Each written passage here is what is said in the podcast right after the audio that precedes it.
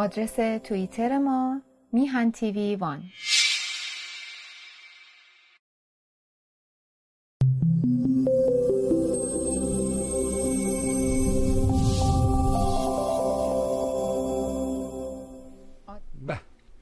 با درودی دوباره خدمت یکایک شما خوبان و نازنینان، سعید بهبانی هستم.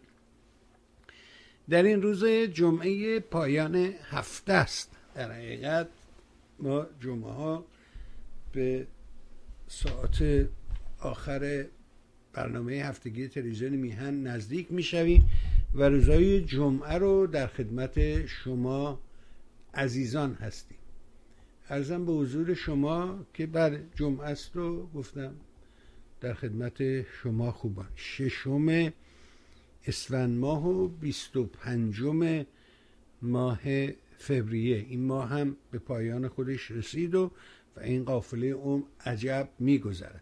حوادث رو بهتر از من دنبال میکنی و یقینا مسائل رو پیگیر هستید. مهمترین موضوع موضوع اوکراینه و همه راجبش حرف میزنن. خیلی برای من حیرت انگیزه و الان خصوص این گروه هایی که عاشق ترامپ و عاشق اینن که یک کسی بزرگی بیاد و بزنه و ببره و بالاخره اینا رو سوار تانک کنه و ببره ایران.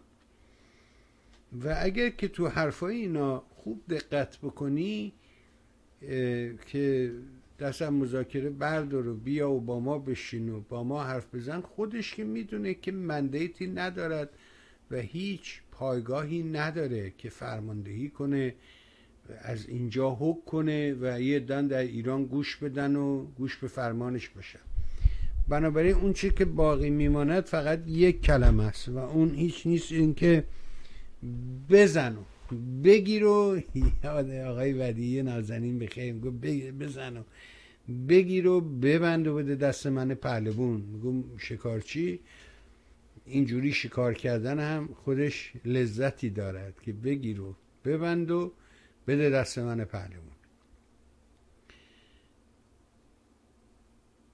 نگاه کنیم به پیرامون خودمون، به وقایعی که اتفاق میفته تند و تند، با چه سرعتی هم اتفاق میفته. به میهن بلازده‌مون نگاه کنیم ظرف چهل و سه سال گذشته.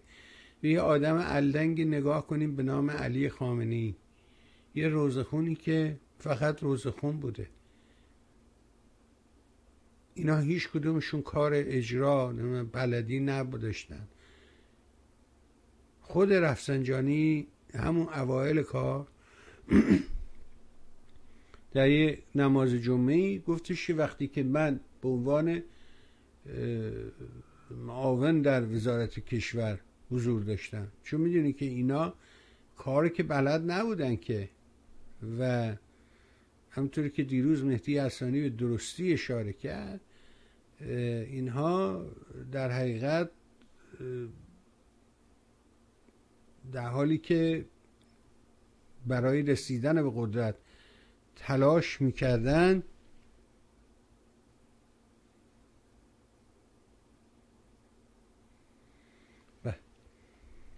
و داشتن تلاش میکردن که حکومت رو مال خود بکنن، اما اون روزگاران چنین امکانی وجود نداشت که از اول یهو بگن که آخوندا میتونن بیان سر کار. سرعت جامعه، مسیر جامعه به سمت دیگری بود. امروز وقتی به برمیگردی به عقب نگاه میکنی، چرا اینا همه شهر رو تغییر دادن؟ چرا اون ملعون، اون شهردار شهر رو عوض کرد، چهره شهر رو تغییر داد؟ واقعا اینا فکر مردم و میهنن؟ من اینجوری نمیبینم. این میخواد سفر رو پاک کنه، همه چیز رو پاک کنه، ذهن تو رو پاک کنه، همه گذشته تو رو پاک کنه، حتی در تلاشه که اون بخش اول رو هم پاک کنه و داستان رو از دوره ده سال که یعنی از بیست سال دوم در حقیقت شروع کنه. از اونجایی که خامنه‌ای دیگه مصدر امور است، رفسنجانی را هم دورش به کنار رفته، او هم کنار رفته، ماجرای هفتاد و هشت و خاتمی و بگیر و ببند آغاز شده. از اینجا میخواد داستان رو کلید بزنه و قصه رو بگه، از اینجا جمع کن عدسه، پاک کن عدسه، همش دنبال عدسه. ولی نمیشد، اون روزگار شدنی نبود و اینا هم میدونستن. رفسنجانی اونجا گفت وقتی که من در وزارت کشور بودم و داشتم یاد میگرفتن چجوری اداره رو امور رو به دست بگیرن، من وقتی که از اروپا برگشته بودم و به حال دنبال کار و زندگی خودم بودم که بتونم برگردم برم، ولی موفق نشدیم و ما رو در وزارت کشور در حقیقت توی اون بخش تعاونی ها به کار گرفتن، شرکت های تعاونی. و اتفاقا جالب بود که در اون شرکت های تعاونی اتفاقی که افتاد، همین شرکت هایی رو درست کردن، شرکت های تعاونی، حتی رفتن تا وزارت خونه هم برایش ایجاد کنن، ولی چه بلایی به سر اون شرکت ها اومد، چه شد، اینا خودش یه داستان غم انگیزی است که چه کردن. میگفتن پنج نفر با هم دیگه جمع بشین و بیاید یه شرکت درست بکنید، ما هم بهتون امکانات میدیم و برید مثلا بسازید و ببرید و اینا. خب کی چجوری چگونه این کار رو انجام بده، با چه پوشانی، با چه دانشی این کار صورت میگیره؟ یادمه که جنگ شروع شد و خب به تهران هم با هواپیما اومد و حمله کرد و خرابی ایجاد کرد و همون اوایل داستان بود و نمیدونم ستاد معین جنگ و اینا رو درست کردن، یه چیزایی درست کردن به نام ستاد معین، معین قرمشهر، و که اینا ستاد بازسازی مناطق محروم و جنگ زده و این حرفا. وقتی که من اونجا به عنوان مسئول مالی رفتم که گفتن آقا شما اینجا رو قسمت مالیشو اداره بکن، رفتم پرسیدم خب دفتر و دستک و روزنامه و کن، یارو گفتش که یه آدمی بود به نام، هیچ وقت یادم نمیره، به نام سید عربی، این ظاهراً برادرشم در خرمشهر و اینا و در به عنوان نماینده از اون منطقه در مجلس بود و این برادر بی سواد هم گشته بود مسئول این کار. گفتش که دفتر دفتر نمیخواد که. گفتم یعنی چی دفتر نمیخواد؟ اینایی که دارم بهت میگم خاطرات خودمه و هیچم نه گزافه است نه اغراقه. گفت اینا مال دوره طاغوت، دفتر روزنامه و کل و اینا. گفتم بله آقا. گفت اینا مال طاغوت، ما برای رضای خدا کار میکنیم، اعتمادت و دولت به ما اعتماد داره، یه پولی در اختیار ما میذاره، ما هم لله این پول رو خرج میکنیم. گفتم خب فردا اگه اومدن پرسیدن که این پول رو کجا خرج کرد، گفت بپرسن، نمیپرسن، کی پرسه، اعتماد دارن، ما هم داریم برگه، نمیبینی مردم جنگ زده فلان اینا. گفتم آقا جنگ زده و اینا که بالاخره یه حسابی یه کتابی.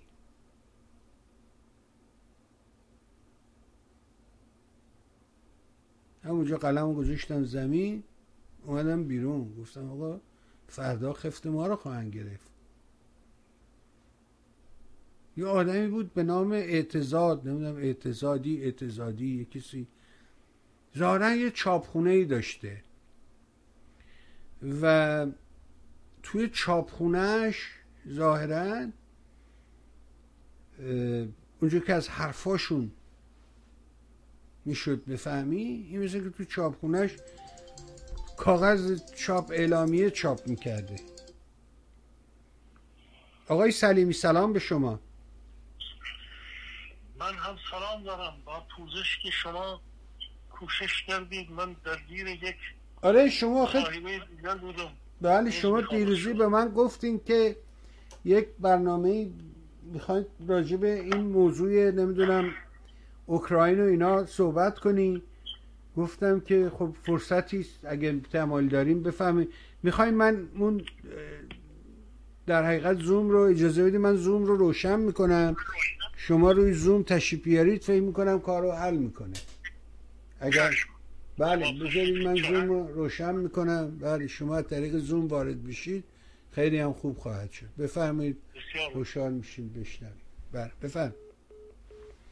خب اینم آقای سلیمی که دیروز خواهش کرده بودن، یعنی من گفته بودن که اگه بشه این کار رو انجام بدیم. ما هم گفتیم بسیار خوب، پس تشریف بیارید که این کار رو با هم انجام بدیم. ولی هرچی زنگ زدیم آقای سلیمی در کار نبود. حالا خوشبختانه تشریف بردند و زنگ زدن. آره این دسته رو بذار تموم کنم، واسه جالبی است. و اینکه حالا وقتی که بعد از این همه سال نگاه میکنی میبینی که چرا چگونه است، یه آخوندی مثل خامنه‌ای که خودشو در حد خدا سلطان، واقعا کلمه سلطان، کسی که سلطه دارد، در اون حد خودشو میدونه، خب کار به همین جا میرسه که ما شاهدش هستیم. بذار ببینیم که آقای سلیمی تشوردن با هم یه گفتگویی بکنیم ببینیم که آقا سلام میکنم به شما، خیلی هم خوش آمدید. خب بذارید که من ببینم صدای منو دارین شما؟ من صدای شما رو ندارم متاسفانه.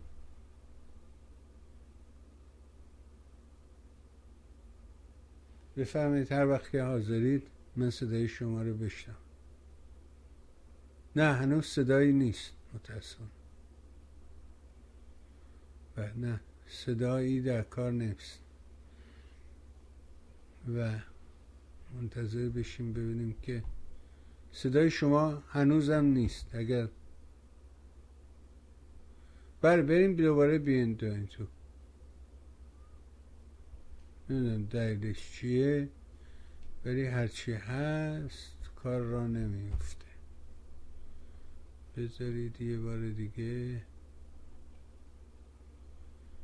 نه این رو اشتباهه.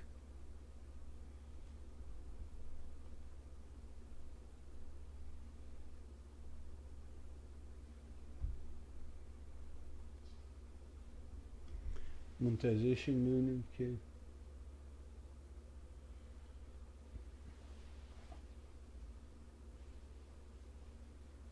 ببینیم آقای سلیمی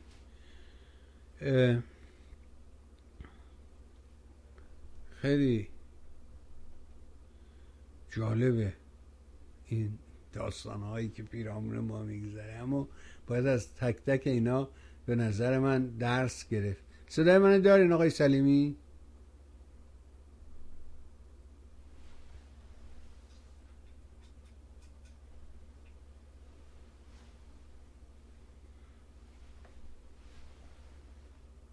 صدای منو دارین شما؟ خب آقای سلیمی اصلا صدای ما رو هم نمیشنم. نه صدایی نمیاد آقا. اگه صدای منو نمیشنوی پس بنابراین شما باید سیستمتون رو درست کنید ببینید که مشکلتون چی.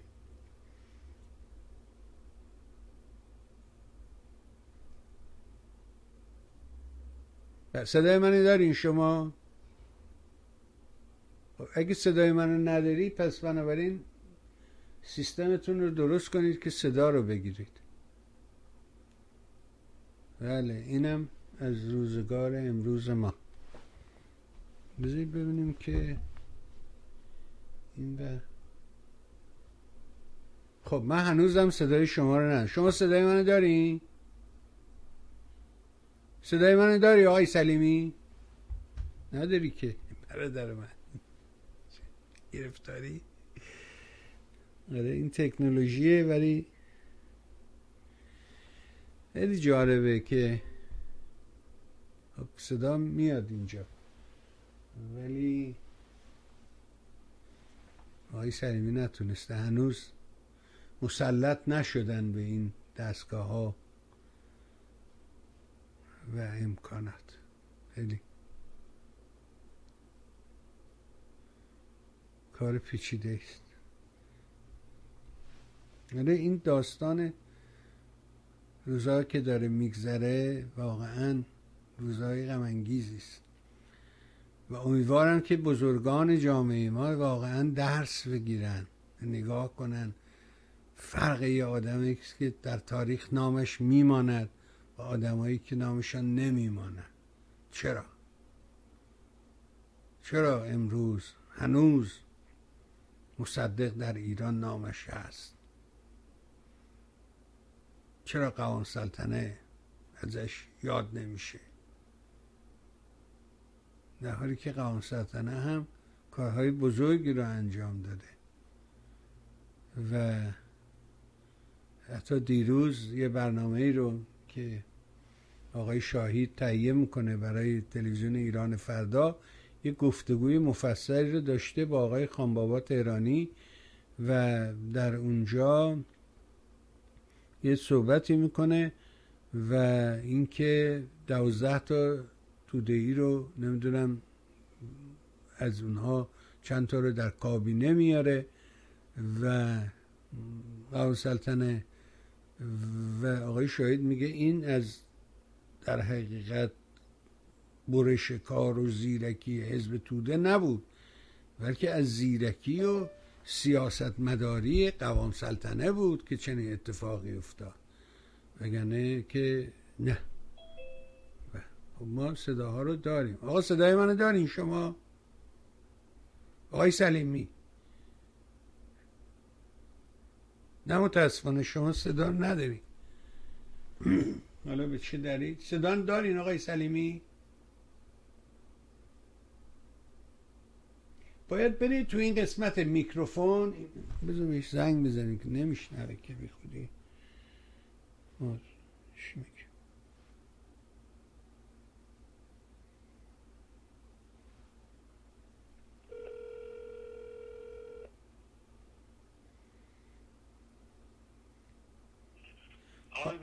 جانم آقا این صداتون، بعد بریم تو قسمت میکروفون، اون پایین که میکروفون هست، اون پایین اون گوشه، اون بغل اون فلشی که زده به سمت سر بالا، اونجا بزنی روی اون، بعد اونجا انتخاب کنید، سیستم صداتون رو انتخاب کنید، ببینید که کدوم میکروفونتونه، اون رو روشن کنید.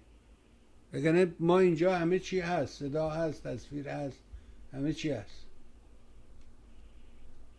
بسیار خوب. آره ببین مشکلش اونجا، وقتی که از اول که میان تو یه جایی از شما میپرسه که انتخاب کنید صدا رو. بله الان درست شد. بله اینو باید که اینجا رو انتخاب کنید. بسیارم اجازه میدید، خواهش میکنم اجازه میدید من صدای شما رو وصل کنم روی همراه شیم با شما و ماجراهای خودم. بذارید این دوربین رو هم اینجا برای شما روشن کنید اگر که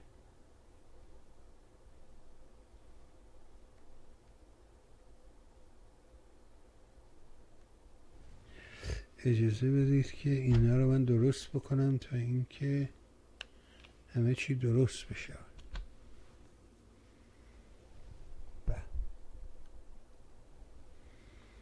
خیلی هم عادی. اینجا هم بریم میکروفون، این دوربین رو بس کنیم. خب شما دیگه الان باید دوربین رو هم داشته باشید. دارید؟ بسیار. اجازه بدید که ما تصویر شما رو بذاریم و سلام کنیم با آقای سلیمی و تشکر کنیم از همه مهرش. آقا درود بر شما، بالاخره مشکلات حل شد.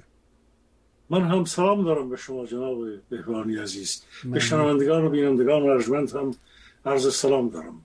بسیار خوب، ما سراپا گوشیم بشنویم ببینیم که چه دیدی و چه اتفاقی داره میفته و در آلمان علالخصوص خانم مرکل هم مثل که وارد صحنه شده و و مرتب داره پیام میده. بفرمایید ببینیم که چه می‌گذره.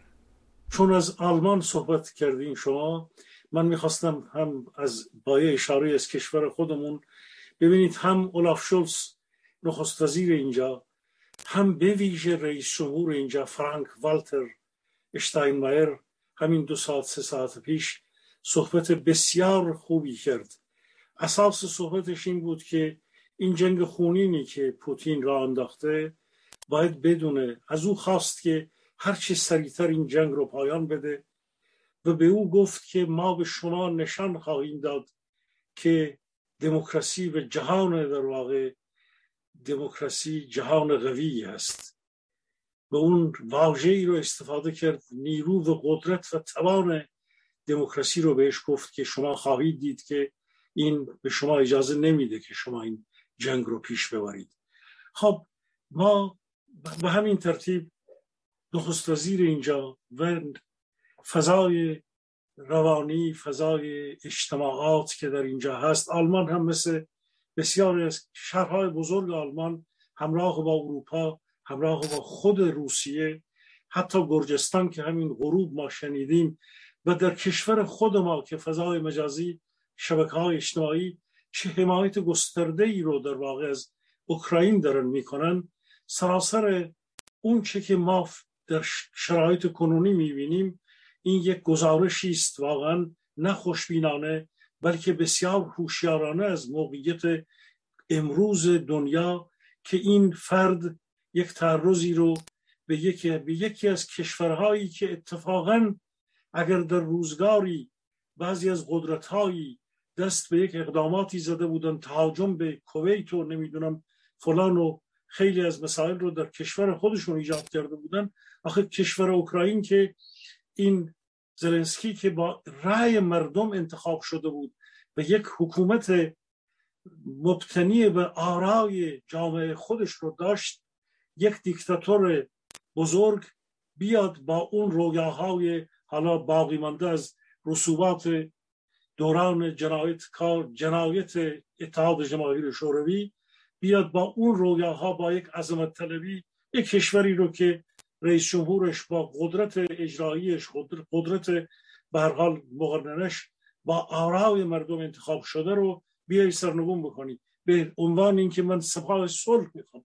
خب جهان بیداره، جهانیان بیدار هستند آقای بهبانی، شنوندگان و بینندگان ارجمند، و میدونن که این دیکتاتور در رویای تصرف یک قدرت. اما اون چی که داره وجود میاد یک نیمه دیگر و پر لیوانه. واقعیت اینه که اگر در جهان غرب یا در کشورهای این دورانی که بین ناتو بحثایی بوده، در خود اتحادیه اروپا مسئله جدایی برکسیت بریتانیا از اتحادیه بود و یا مشکلاتی در یک دوره‌ای که ترامپ بود با اروپا بود، ما می‌بینیم که این حرکت پوتین اروپا و ناتو و کشورهای گوناگون دنیا رو واقعاً که لیبرال دموکرات هستند، از یک دموکراسی‌های خودشون کشورهای دم... نظم دموکراتیک دارند رو بیشتر نزدیک کرد با هم دیگر.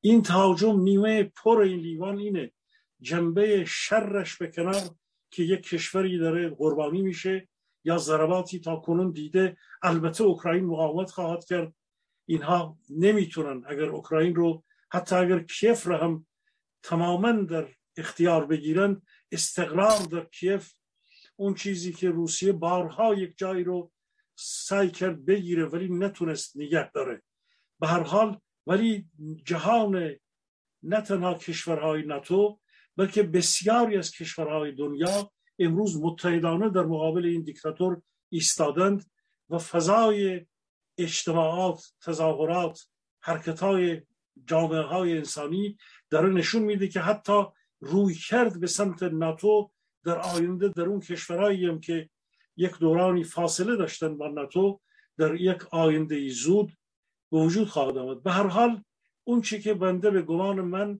من فکر میکنم که بازنده قطعی این جنگ این حمله‌ای که پوتین شروع کرده خود روسیه است. روسیه با استقرار چند ده هزار یا صد و خورده هزار نیرو حتی اگر اوکراین رو برای مدت معینی بگیره اون جمهوری های وابسته به خود روسیه، داغستان و آبخازیا و نمیدونم همون چچین و غیر و ذالک رو نمیتونه ساکت بکنه. به اضافه به این که امروز ما میبینیم این میلیاردها پولی که به گمان با برآورد عده‌ای حدود چند صد میلیارد پولی که اولیگارشا و دوستان پوتین در کشورهای غربی، در همین انگلستان، در آلمان، در کشورهای گوناگون اینا انبار کردن، در بانک‌ها، در سوئیس، خب این پول‌ها واقعیت اینه که اینا ارزیابی نمی‌کردن که اینها بخوان بلوکه بشه و مسائلی که برای روسیه پیش خواهد آمد در روزهای آینده. به گمان من این قدرت، همونطوری که باز فرانک والتر اشتاینمایر رئیس جمهور آلمان گفت، دموکراسی لزومی نمیبینه که در وهله اول این کشورهای ناتو این حمله رو با حرکت نظامی و امنیتی اونگونه که او کرد پاسخ بده، ولی واقعیت اینه که این حمله از موضع ضعف روسیه هست، نه از موضع قدرت. جز رژیم های چند تا رژیم فاسد مواد مخدر فروش، اسلحه فروش مثل ایران یا بشار اسد یا در آمریکای لاتین چند تا کشور با این بخندین تاییدش بکنن. این قسمت در واقع سرنوشتی هست که این اقتصادی که خودش به گونه یک اقتصاد معیوب هست، با صادرات نفت و گاز و اسلحه و تسلیحات در زندگی میکنه، خب این آینده نیست که بخواد پوتین انتظارش رو بکشه، با توجه به این که خود جامعه روسیه در بحران‌های شدیدی داره به سر میبره. درسته، ولی یه داستانی که وجود داره. صدای شما نمیاد بابا. ایوه عرضم به حضور شما که اتفاقا یه جمله جالبی بود دیشب تو تلویزیون رد و بدل میشد و یه جوانی صحبت میکرد و گفتش که امپریالیست is expensive، یعنی گران است. اگه بخوای امپراتوری برای خودت درست بکنی خب باید هزینه‌اش رو پرداخت بکنی.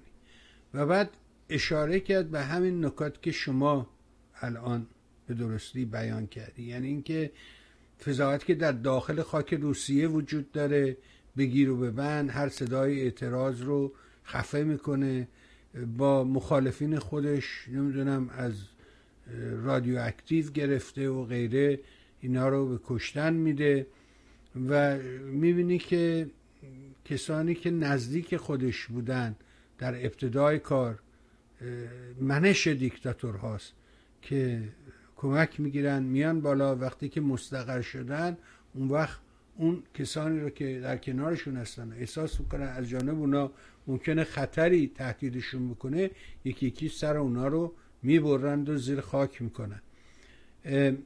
ولی وقتی نگاه میکنیم میبینیم که مقاومتی که در کیف وجود داره خب این خودش ستودنیه. نکته جالب داستان اینه که وقتی نگاه میکنیم مقایسه میکنیم با یه آدمایی که سرسپرده هستن، تفاوت یه آدم ملی با یه آدم سرسپرده توی قضیه افغانستان به خوبی خودشو نشون داد. به محض اینکه آمریکا تصمیم به خروج گرفت، پیش از اینکه آمریکایی ها نیروهاشون رو خارج کنن، اشرف غنی و همراهانش خاک کشور رو ترک کردن و مملکت رو تحویل این جانیا و عقب افتاده های ذهنی دادن. ولی میبینی که در مورد کیف چنین اتفاقی نمیفته، به خاطر اینکه این آدم بر مبنای اعتماد و رأیی که مردم به او دادن او خودش رو متعهد میدونه، بنابراین ایستاده اونجا، خاک کشور رو ترک نکرد و از مردم هم خواسته که مقاومت کنه. ولی اینکه آیا واقعا این بابا تصمیم داره که اونجا رو مال خودش بکنه و ضمیمه کنه، من فکر نمی کنم. اون فقط قصدش اینه که این آدم رو کنار بذاره و یه دولت دیگری رو، دولت دست نشانده مثل دولت بلاروس، مثل دولت آذربایجان، مثل این نوکرهایی که در پیرا مثل سید علی خامنه ای و اینها رو پیرامون خودش حفظ بکنه. ولی اینکه واقعا بخواد خاک اوکراین و ضمیمه خاک خودش بکنه، من چنین چیزی رو نمیبینم. من بیشتر میخوام از شما خواهش کنم راجع به درسایی که میشه از این حرکت ها گرفت اگر فرمایشی هست بفرمایید تا بشنم. خب یکی از بزرگترین درسایی که این روز جهان امروز داره تجربه میکنه اینه که یک قدرتی که فساد، قدرت مطلق، فساد مطلق میاره. اون چی که در ایران ما گذشت که ولایت مطلقه فقیه در اینجا ایجاد شد، پوتین یک بچه افسری بوده در سال هزار و نهصد و هشتاد و سه چهار، بعد در سال هشتاد و پنج او رو آداموف میگفتن. آداموف در اون سالها من خودم در همون از طریق مرز شمالی ایران رفته بودم اونجا. خب این یه افسر جوانی بود، تازه از سال هزار و نهصد و هشتاد و پنج این آدم رو پدر و پدر بزرگش پدر بزرگش که خب آشپز لنین و استالین بود، پدر خودش یک فرد در جنگ مجروح شده بود، مادرش یک زن ارتدکسی، یک بانوی ارتدکسی بود که این در اون جامعه بزرگ میشه، بعدش هم با کاگبه کار میکرد به نام آداموف در درزدن، در اونجا میره، زبان آلمانی میدونسته. این آدم از سال هزار و نهصد و هشتاد و پنج تا در عرض پنج سال آقای بهبانی مدارج بسیاری از رشد رو طی میکنه در کنار در واقع نیروی گورباچوف و فروپاشی رژیم. در دهه نود از یک افسر جوان مثل خود سیدعلی، به قول بسیاری ها گدالی، این آخوندکی که در عرض مدت کوتاهی به میلیاردها رسید، این هم سرنوشت خود پوتین بود. در یک دوران تحول روسیه شوروی، در فروپاشی شوروی، اینا سرمایه های این کشور بیکران سیصد میلیونی رو فروختند همراه با یک باند پنج نفره، یعنی قدرت در بین پنج نفر امروز هست. وزیر خارجش، وزیر دفاعش هست، اون رئیس شورای پاتوشنوف، رئیس شورای امنیت چیزش هست، و یه گروه بیست نفره هم اونجا نه مجلسی حکومت میکنه نه قدرت اجرایی به اون معنا، وزرای هستن، یه گروه پنج نفره، و بعدش هم یک گروهی از میلیاردرهایی که بیشتر سرمایه هاشون در لندن و در همین آلمان و در سوئیس و اینا هستن. یعنی فساد مطلق به سرمایه و ثروت مطلق. اما این آدم با این انگیزه ها وقتی که شوروی رو پاشوندند، اینها شوروی پاشیده شد، بسیاری از کشور کشورها و اقمار اونها یا اروپای شرقی یا اون جمهوری های وابسته به این تعدادی رفتن، به هر حال یه نوع به این نوع آزادی رسیدن، حتی اگر وابستگی هم هست به گونه‌ای با ترکیه و کشورهای دیگر غرب در ارتباطن، مثل خود از آذربایجان، تعدادی از اینا هم که با ناتو کاملا در ارتباطن. بنابراین پاشیدن شوروی یک فاجعه‌ای بود که خود اسلاف نزدیک به او، یعنی گورباچوف، به گونه‌ای تصمیم گرفت، یلسین با او بود، و در این مدت بیست سالی که این آقا این حکومت رو داشت به هیچ وجه نتونست اون موفقیت‌های اقتصادی که چین پیدا کرده این پیدا بکنه. درس درس‌هایی که میشه گرفت اینه که امروزه جهان رو نگاه امنیتی و نظامی تعیین نمی‌کنه، موفقیت‌های اقتصادی است که میتونه یک کشور رو، همون گونه که شوروی پاشید، تسلیحات داشت، فضا رو داشت ولی پاشید، همون گونه‌ای که امروز این نکبت جمهوری اسلامی با سلاح اتمی خودش به اصطلاح میخواد که جیرخاران وابستگان به همین حکومت پوتین هستند. ما میبینیم که زبان امروز جامعه و قدرت و نیرو در دیپلماسی هست، در قدرت اقتصادی هست، در حضور در روابط حقوق بین الملل هست. در غیر این صورت این حتی این روسیه کنونی رو هم میتونه باعث این بشه که داغستان و نمیدونم اون جمهوری هایی که الان در بحران هستن جدا بشند. و بعدش هم امروز دیگه مردم این روسیه مردم سی سال پیش نیستن.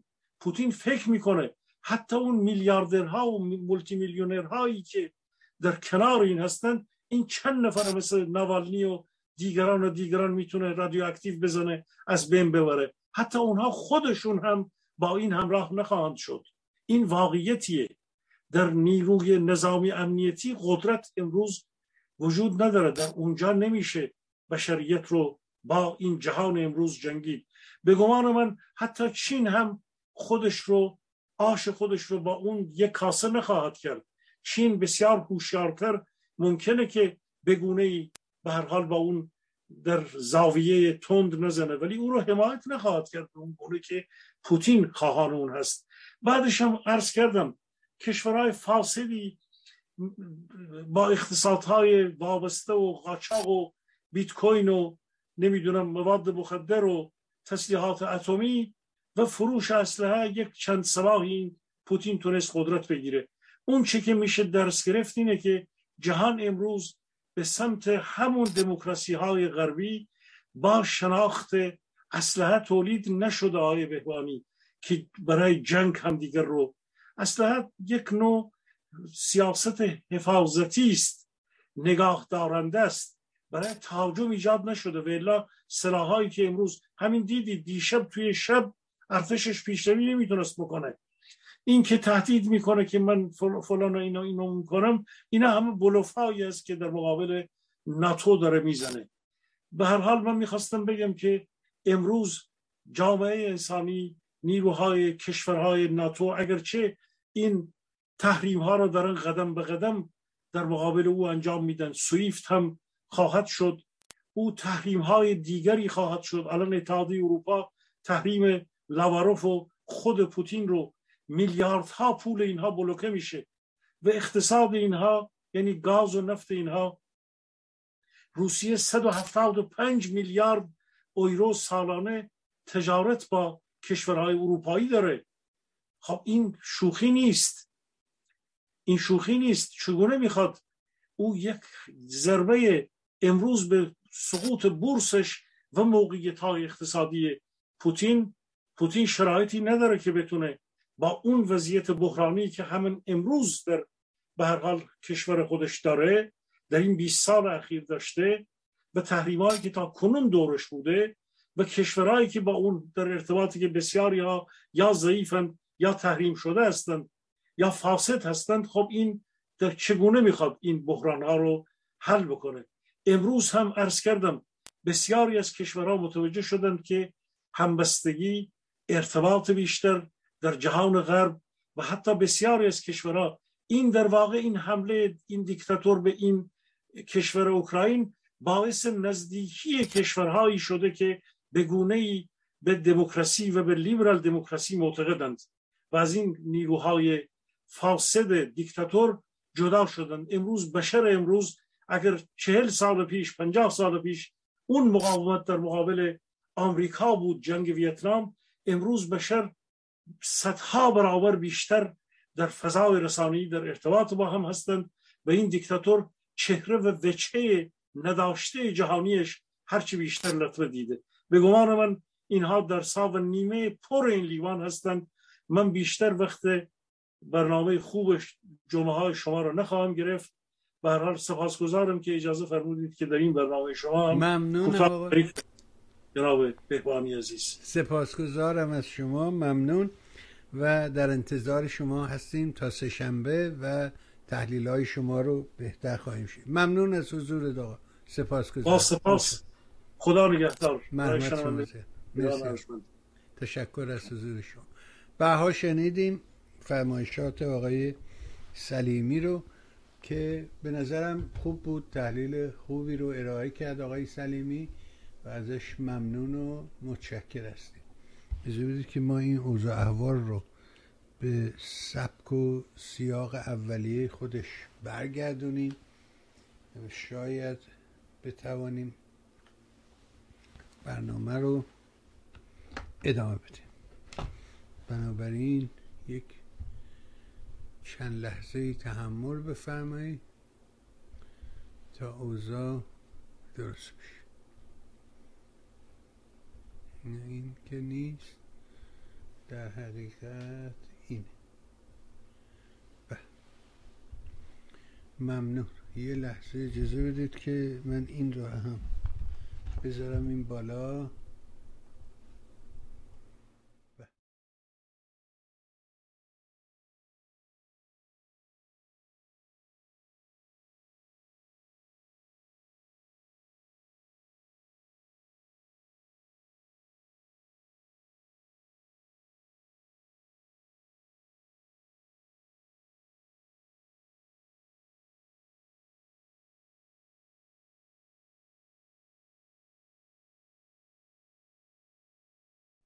ببخشید این من اشتباهی گذاشتم، داشتم حرف میزدم با خودم ظاهرم. عرضم به حضور شما که شنیدید. اما برگردیم به موضوع و وضعیتی که به وجود اومده. آیا واقعا جمهوری اسلامی در این شرایط چه خواهد کرد؟ و بریم سراغ موضوع مهمی، چون وضعیت همین معاملات برجامی، چرا باقری به کشور برگشته، چرا متوقف گذاشتن، چه تصمیمی باید بگیره؟ اون میگوید غربی ها باید تصمیم بگیره، اما به نظر من اون که که باید تصمیم بگیره خود خامنه ای است. خامنه ای است که باید تصمیم بگیره و آیا توان این کار رو داره؟ من فکر نمی کنم. اینا اون درسایی است که از تاریخ میشه گرفت. ببینید در اوج جنگ عرب و اسرائیل تو سالهای هزار و نهصد و هفتاد میبینیم که بعد از ماجرای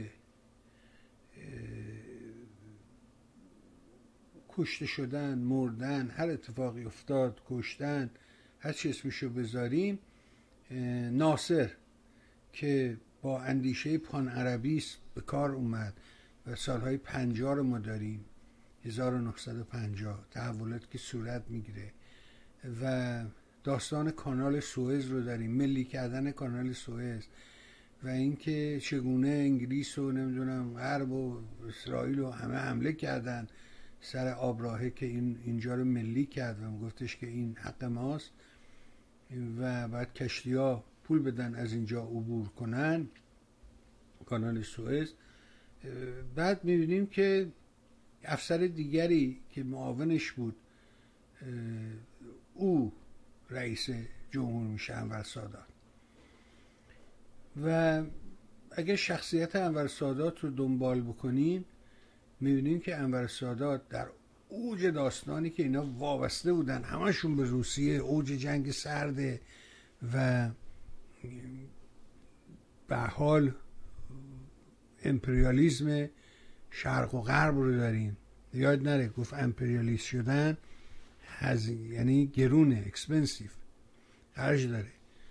پوتین نمیتواند این کارو بکنه. پوتین نمیتونه برگرده به اون رویا. رویا ممکنه هر آدمی رو، مثل خامنه‌ای که رویا داره و جهان سرپرست جهان اسلام بشه، رهبر جهان اسلام بشه و من بمب اتم داشته باشه، همه اینا، ولی میبینی که در عمل چنین اتفاقی امکان نداره برای صورت بگیره. اما اونجا میبینیم که سادات چه چرخش قهرمانانه انجام، اونو بهش میگن چرخش قهرمانانه،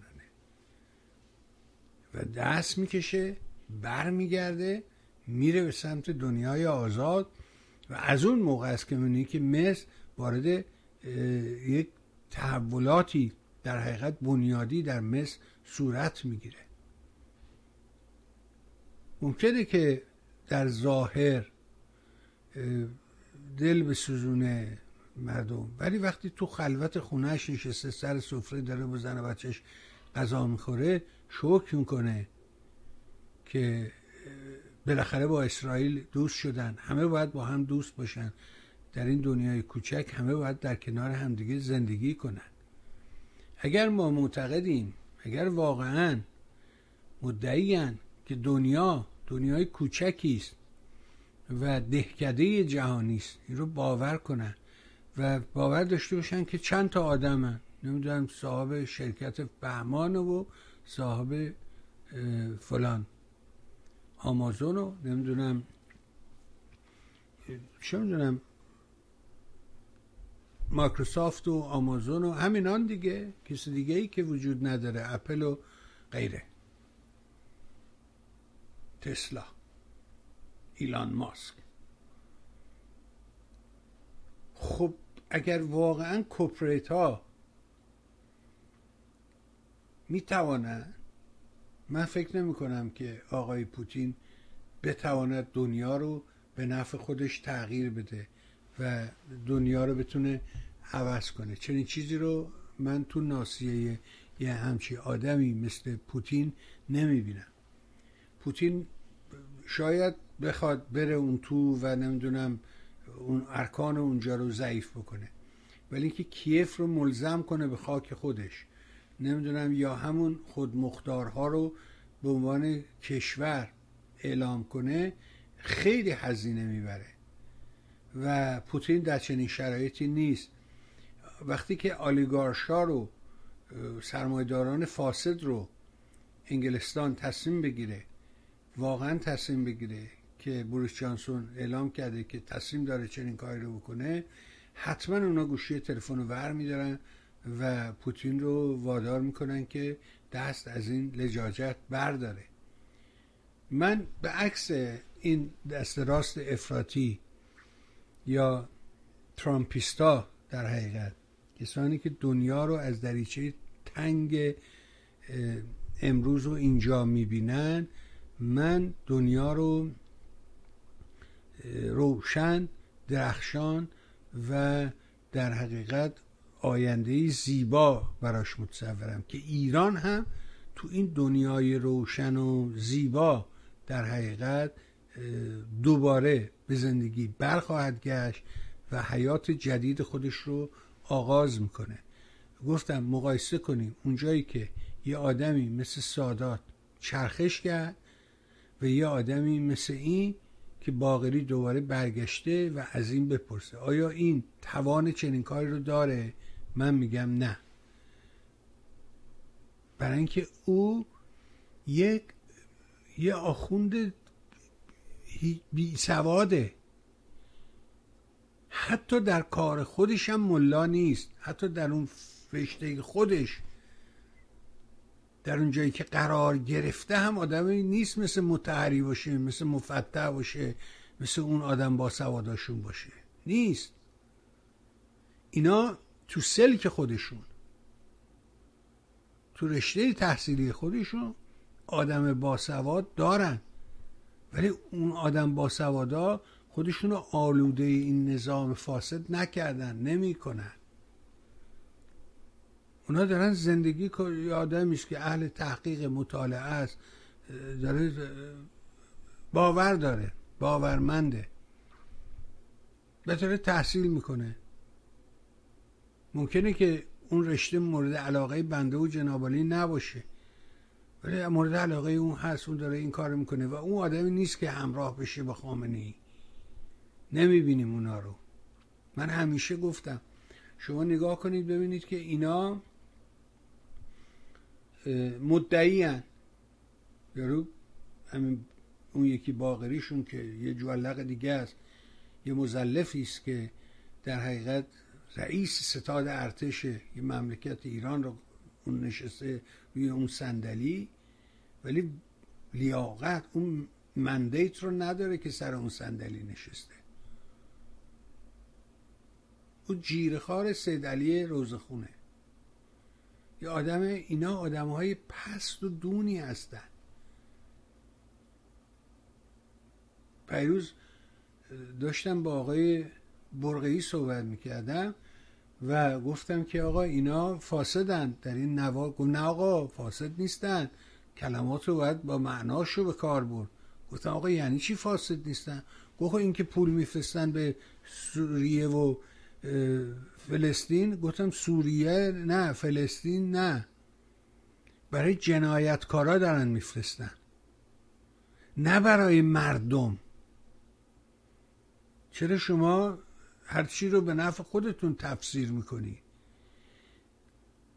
شما نمیتونی بیای به من بفروشی که آقا مثلا اسکوبار خیلی قاچاقچی مواد مخدر کلمبیایی، خیلی مرد شریفی بود، مدرسه درست کرد، تیم فوتبال نمیدونم کلمبیا رو خیلی حمایت مالی کرد. این در ازاش میدونی چقدر آدم کشته، چقدر بیگناه کشته، و اصلا منبع درآمدش میدونی از کجاست؟ من همیشه عقیده دارم به اون حرفی که یکی از این بزرگان شومنهای تلویزیون آمریکا، بیل مار، حرف زد و گفتش که اگر شما میخواید سیاست رو درک کنین، بهترین راهش اینه که هالیوود رو دنبال کنین. و در و نشون داد صحنه سیاست جهان رو و فیلم میره که هالیوود پیش از اون ساخته و میگه که آقا نگاه کن ببین هالیوود چجوری خط میده، چجوری با دانشگاه ارتباط داره، با مراکز علمی صنعتی ارتباط داره و چجوری حرف و اندیشه رو در حقیقت توزیع میکنه توی جهان. من این حرف رو باور کردم. بنابراین وقتی نگاه میکنم میبینم که میرم دنبال فیلم همین قاچاقچی های مواد مخدر، همین هایی که نتفلیکس درست میکنه، نارکو مکزیکو، نارکو کولومبیا، اینا رو برید نگاه کنید. تو یوتیوب هم هست، میتونید تو یوتیوب هم اینا رو دنبال کنید، برید ببینید که واقعا چه اتفاقی افتاده، چی میگن، چه میکنن. وقتی که ایران یا در حقیقت ایران که لفظ غلطه، عذر میخوام، وقتی که نظام فاسد جمهوری اسلامی وارد میشه و بیان میکنه، خود رفسنجانی بیان میکنه، در کتاب خاطراتش نوشته، مکتوبه، من میارم براتون، جلسه بنده میخونم براتون از روی کتاب، که چطوری وقتی که مواد مخدر اومد گفتش که آقا در رو باز کنید، بذارید بیان برن، از اینا یه پولی بگیرید بذارید برن. و سهم سهمدار شدن. در اونجا هم وقتی که در دهه هزار و نهصد و نیمه دوم هزار و نهصد و هشتاد، یعنی هشتاد و پنج شش به بعد، وقتی که یکی از همین قاچاقچی‌ها در مکزیک تصمیم میگیره که قاچاقچی‌ها رو با همدیگه متحد بکنه و به جای اینکه دعوا بکنن با همدیگه، میگه همه با همدیگه یه کارتل رو درست میکنی و هر کدوم همون کاری که دارید میکنید رو ادامه بدید، متا همه اینا رو درآمدتون هم با هم شریک نکنید، نه، متا همه با هم همکاری کنیم و خط و خطوط اون رو مشخص کنیم که دخالتی اینترفیر نکنیم، دخالت نکنیم که اعصاب دردسر نشه و همدیگر رو آزار ندیم. در یه جایی تصمیم میگیرن که وارد اوپیوم بشن و وارد این تجارت بشن که هیروئین و غیره و هست. البته این هیروئین و اینا رو از هزار و نهصد و شصت در حقیقت میشه تاریخش رو از اونجاها دنبال کرد، ولی واقعا به این شیوه جدید، به این مدل جدید رو از نیمه دوم هزار و نهصد و هشتاد که حتی این قاچاقچیه یه خارزاده‌ای داره که همدست همکارشه، یعنی کنار دستشه، رفیقش این خارزادهه، دایی و خارزادن، و بهش میگه که دایی این کار رو نکنیم، برای چی؟ ما که داریم درآمد داریم، همین علف میفروشیم، خب درآمد هم داره، همچی هم معلومه، پولم بنزه کفایت میاد برام، چرا این کار؟ میگه که نه، این یارو که اومده از ایران اومده داره به من میگه، کلمه رو به کار میبره، میگه این یارو که اومده از ایران به من داره میگه که اگر این آلوده بشه، این مثل علف نی، این دیگه محکومه که دائما بیاد این جنس رو تهیه کنه. و سره میگه خب این که خوب نی، میگه چرا، برای ما خوبه، به شما نگو. بعد بیایم به اینا بگیم که اینا سرداران خیلی عارف و عابد و خداجوان و اینا، خب نیستن. اینا اینا ریشهشون، پایهشون ببین کجاست، اینا از کجا اومدن توی صحنه، چجوری جوانهای خوب رو، خوبها رو در دو دسته موافق و مخالف، همونگونه که ایرج مصداقی در کتابهاش ازشون یاد میکنه و همواره اونجا ایستاده تو این برنامهاش از اونا دفاع میکنه، نه از این اوباشی که هستن، نه از مسعود رجوی و اراذل اوباش که در کنارشه، نه از اون بهترین هایی که در درون زندان ها قتل عام شدن، از اون بهترین هایی که توی جبهه ها کشته شدن، جان خودشونو گذاشتن. و ما گهگاهی میبینیم مثلا یکی از اینا میگن آقا فلان فر سرداره مرد، این خیلی مرد خوبی بود، رفته بود کنار، برگشته بود به شغل شریف آهنگریش. یعنی اگه اینا رو ولشون میکردی، شمخانی که نمیتونه با شرکت کشتیرانی آدمیرال درست کنه که، این حد اکثر کاری که میتونسته بکنه یه بلمی داشته باشه تو کارون، بلم جا به جا کنه. لنچ هم نه ها، در اون حدم نیست. بعد پسرش بیاد من صاحب شرکت کشتیرانی بشه در ایران، نمیدونم فلان بشه. اگه نگاه کنیم برگردیم به همین همینایی که موجودن، از اون انسانهای شریفی که همراهی نکردن با اینها، دیگه تو آهنگریشه، تو ریختگریشه، مرد. اینا حد اکثر اینا بودن.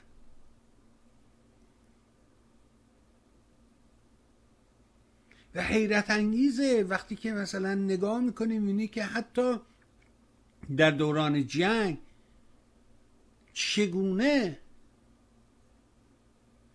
شوروی در کنار عراق قرار گرفت، در کنار صدام قرار گرفت. حالا میگه که نه خب اون شوروی، این فرق داره، این پوتینه. هیچ فرقی نمیکنه. این در تمام طول این مدتی که هر بار شما نگاه میکنی، همه میدونن این حرفایی که من دارم تکرار میکنم، برای خودم دارم میگم که یادم نره. یعنی هر قطعنامه‌ای که گذروندن دوستان پاش امضا کردن. یه مشکلی که ما برامون وجود داره اینه که میهنمون رو نمیشناسیم، وجدانن نمیشناسیم، وطنمون رو نمیشناسیم. و چون نمیشناسیم دنیا رو فقط خیال میکنیم یه ایرانه یه آمریکاست، دیگه هیچ چی دیگه وجود نداره و همه باید فقط به این مسئله فکر کنن، در حالی که ایران اصلا موضوعیت نداره. من باز ارجاع میدم به همین نوار ظریف. من اون نوار ظریف رو فکر میکنم بهترین الگوه برای شناختن اینها. یه جای اون سعید لیلاز ازش میپرسه که این سعید جلیلی مدعیه، میگه که نه من اگه جای او بودم دوره همون سالهای هشتاد و چهار و فلان اینا، دوره احمدی نژاد، ما سریع از این برنامه ها بیرون می اومدیم و اینها ما رو نمدمال کردن. داستان نمدمال هم میدونی که وقتی که سردار مغول به بغداد رسید و خلیفه رو تسلیم کرد، میخواست خلیفه رو بکشه، بهش گفتن نه خلیفه خونش بریزه زمین، نمیدونم دنیا کنف یکون میشه، اینجور میشه اونجور میشه. گفتن خب اینو تو نمد بپیچینش، بعد انقدر بزنیدش که بمیره و اون وقتی که خونش بیرون نخواهد آمد.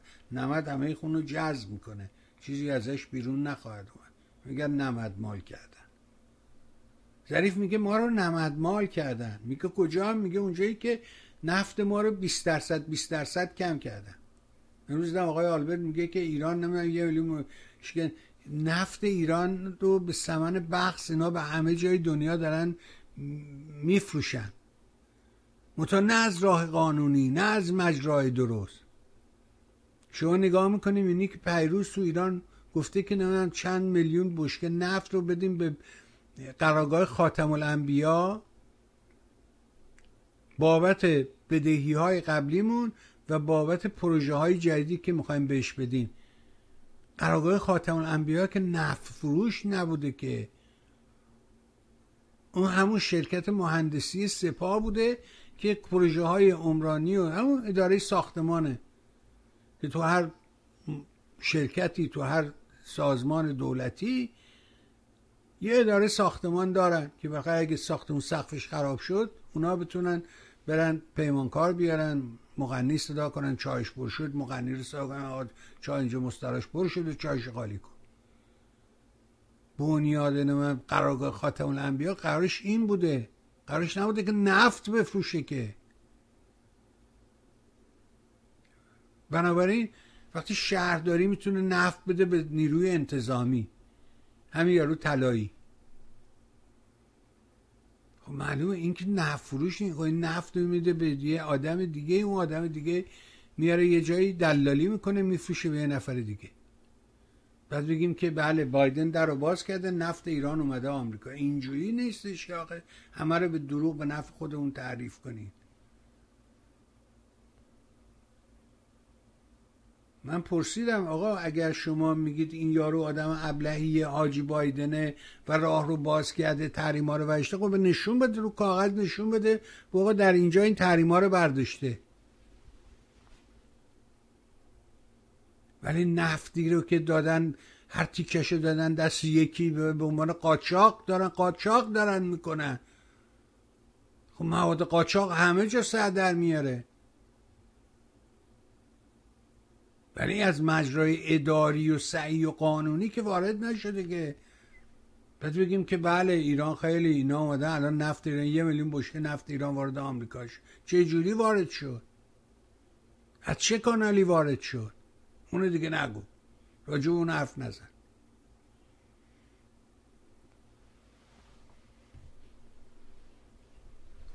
آقای محمد دوست خوب ما نکته ظریفی رو مطرح کرد که من در روز چهارشنبه هم این موضوع رو با آقای مصداقی مطرح کردم، ولی البته مصداقی حرفش درست بود، گفت آقا من که کار من نیستش که، ولی باید یه چنین اتفاقی بیفته. نبود سازمان مستقل، نه اینایی که بی خودی هر کی برای خودش یه چیزی درست میکنه. اون سازمانه چگونه شکل میگیره؟ در جایی شکل میگیره که میهن معنا داشته باشه. من همیشه به این نکته اشاره کردم، اگر که شما فرض کنید که میریم میبینیم که آقا بعد از جنگ جهانی دوم ایجاد کشور اسرائیل شکل گرفت، یا چرا اصلا راه دور بریم، همین تو همه آمریکا،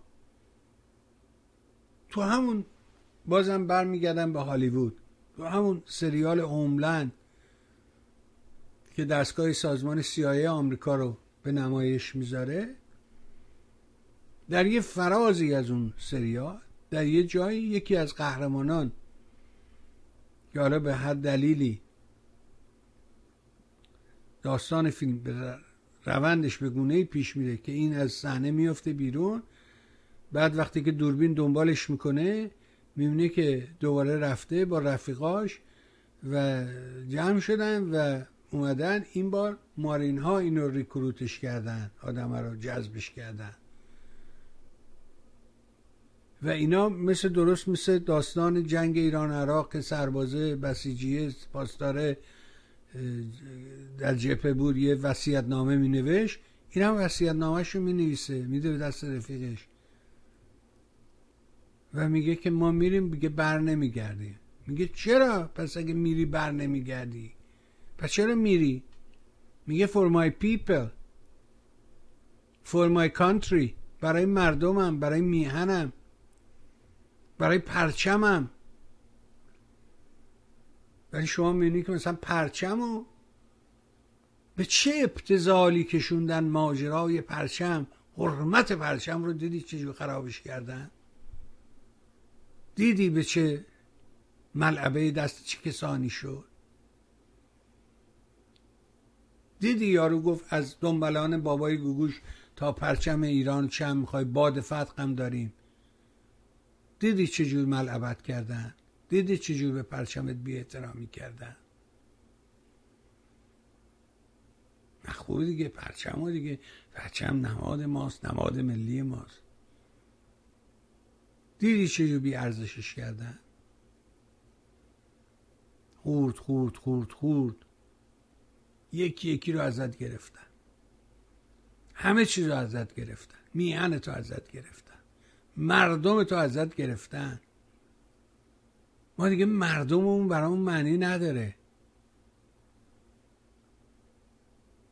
در حالی که در همه جای دنیا، در دنیای آزاد،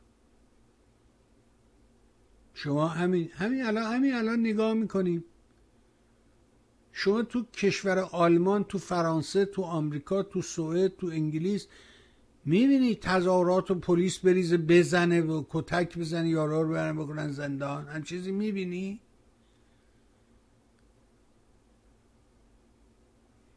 اصلا اساسا این قصه رو هزار بار تعریف کردم.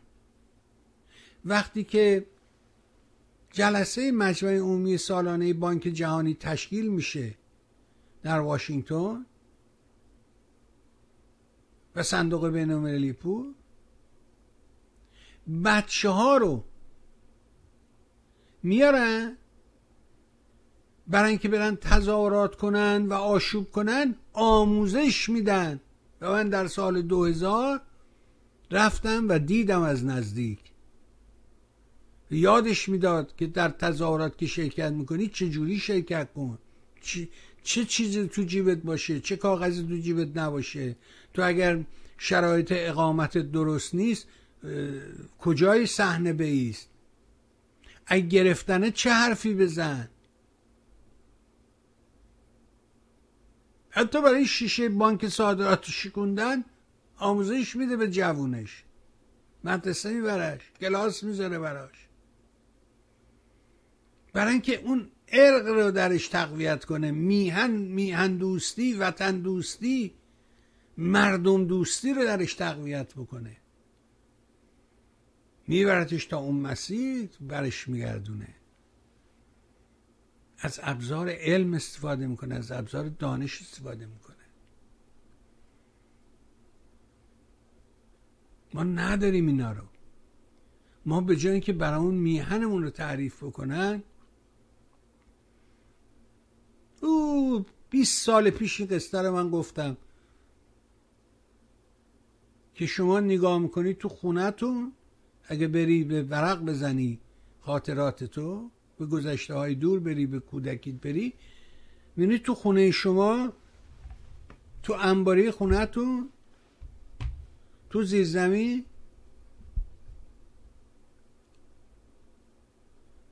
یه پرچم سیاه امام حسین بود، ولی هیچ وقت پرچم ایران وجود نداشت. شما تو خونتون پرچم ایران داشتید؟ ولی غالبا تو خونهشون یه پرچم سیاه داشتن. این اتفاق یه دوره‌ای تو تاریخ ما میفته، اونم مربوط میشه به سالهای چهل و چهار و پنج و اینا و پنجاه. اون دوره دوره‌ای که محمد رضا شاه مستقر شده است اکنون.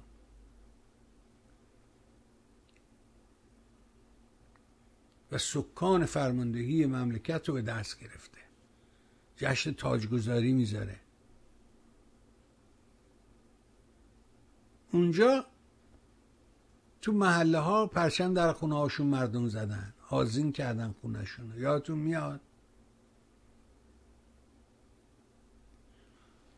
حتی اونم که پرچم زدیم، پرچم به معنای پرچم نبود، پرچم به معنای وفاداری به میهن، به مردم نبود، به شخص اعلیحضرت همایونی بود.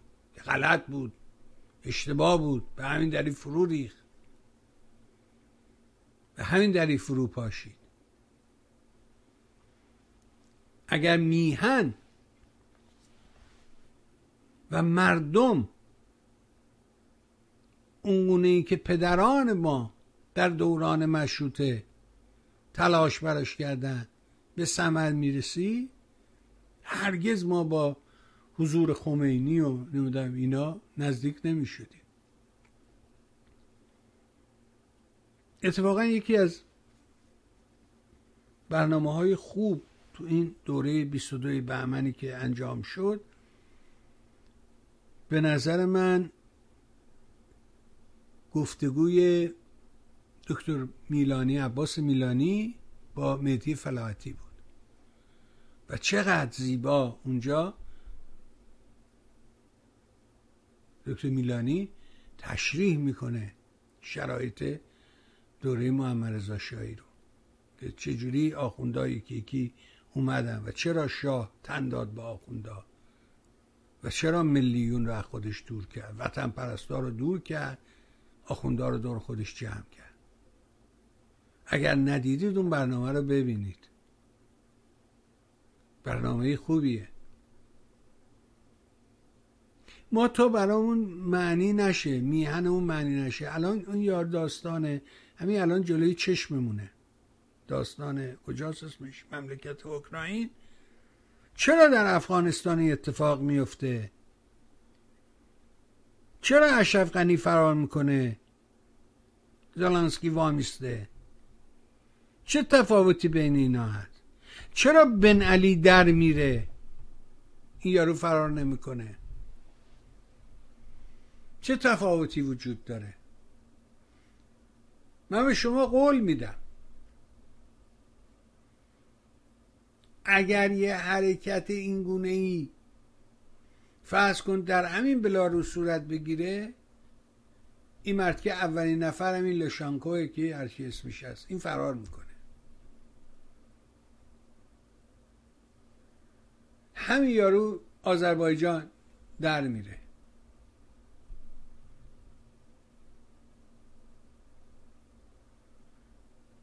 هر جا که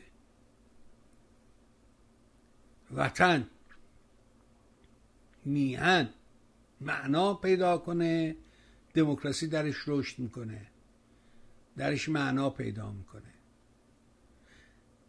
تا زمانی که این وطنت برای تو وطن نباشه،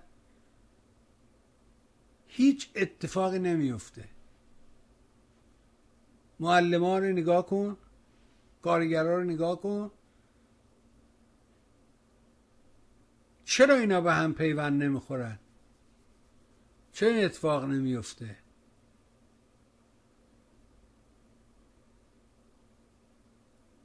چه چیزی اون وسط نیست؟ اون چه اینا رو به هم پیوند میده، اون چسب، اون ملاتی که اینا رو به هم میچسبونه چیه که وجود نداره؟ اینا به هم نمیچسبن، و اگر بچسبن به هم دیگه چه سیل خروشانی خواهد شد. هنوز تو ذهنیت بخشی از جامعه اینه که اینا نمیدونم خامنه‌ای ما رو نجات داده.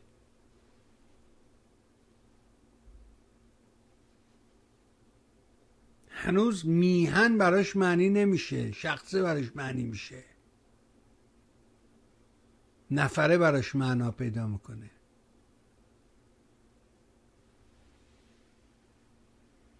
ما قبل از اینکه به اون معنا به سمت سازمان و تشکیلات بریم، بایست در تک تک ماها که در خارج کشور هستیم علاوه خصوص میهن معنی پیدا کنه، نهادینه بشه، به قول امروزی ها بشینه تو قلب من. باز برمیگردیم به همون، تو که از محنت دیگران بیغمی نشاید که نامت نهند آدمی. این معنی بشه، این اونجور بشینه، اثر بذاره، خودشو معلوم کنه. تا اون معلوم نشه، تا اون معین نشه، تا ما معنیش نکنیم به راستی،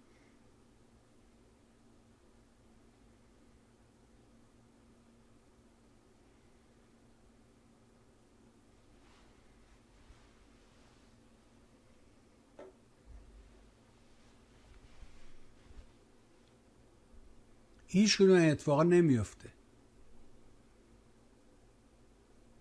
اوکراین صحنه خوبیه به نظر من. نگاه ما، نگاه دقیق ما به این صحنه مقابل شاید شاید شاید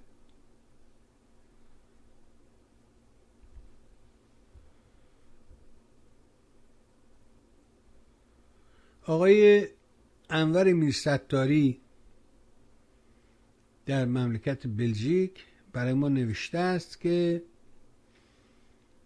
جشن جنبش دادخواهی را هرچه وسیع‌تر برگزار کنیم. محاکمه حمید نوری چهره نظام جمهوری اسلامی در شهر استکهلم به ماهای پایانیش نزدیک می شود. به یادمانده ها و بازگویی های شاهدان و شاکیان، کشتار زندانیان سیاسی و مشارکت نظام اسلامی در جنایت علیه بشریت و به ویژه جان به دربردگان کشتارهای دهه شصت، لحظه ها و دقایق حیات زندانی را برای دادگاه و گزارشگران آن نقشبندی می کند. گفتگوها و خاطره ها گاه بغض‌های فروخفته ای را وا می غلطاند و گاه قرشی خشمگین ولی در گلوگاه مانده را به جا می گذارد. هر آنچه که بازگو می شود استبداد نظام جمهوری اسلامی را می نمایاند و آنچه را که کتمان می شود به دادخواهی می کشاند. به باور ما هر روز این دادگاه خود حکم عدالت‌خواهی و پژواک انسانیت انسان است. به باور ما هر روز این دادگاه خود حکم عدالت‌خواهی و پژواک انسانیت انسان است که این خود پیروزی بزرگی است. از این رو پیشنهاد برگزاری جشنی سراسری در راستای دادخواهی طرح گردید.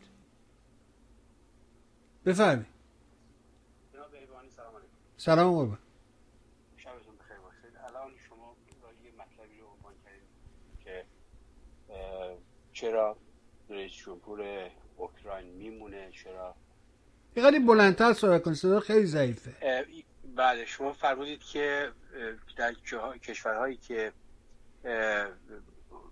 مسئله وطن مطرح باشه و به فکر وطن بودن باشه رئیس جمهوراشون پاش بیفته میمونن. اونایی که مثل مثلا آذربایجان فرمودید یه پاش بیفته فرار میکنه دیکتاتورش، یا مثلا مال تونس رو مثال زدید. خواستم راجع به صدام حسین یه صحبت بفرمایید که ایشون نرفت، موند، درست رفت قایم شد تو اون زادگاه خودش. اون رو چجور توضیح میدید، تفسیر میکنید؟ خیلی ممنون میشم که خود راجعش صحبت بفرمایید. ممنونم ازت، نکته بسیار دقیق. قربانش. متشکرم. ممنون. خیلی متشکرم. متشکرم. آره. ما چون ما میخوایم بگیریم. ممنون ازت. اونم همین معنا رو پیدا میکنه. او هم وطنش رو دوست داشت، میهنش رو دوست داشت.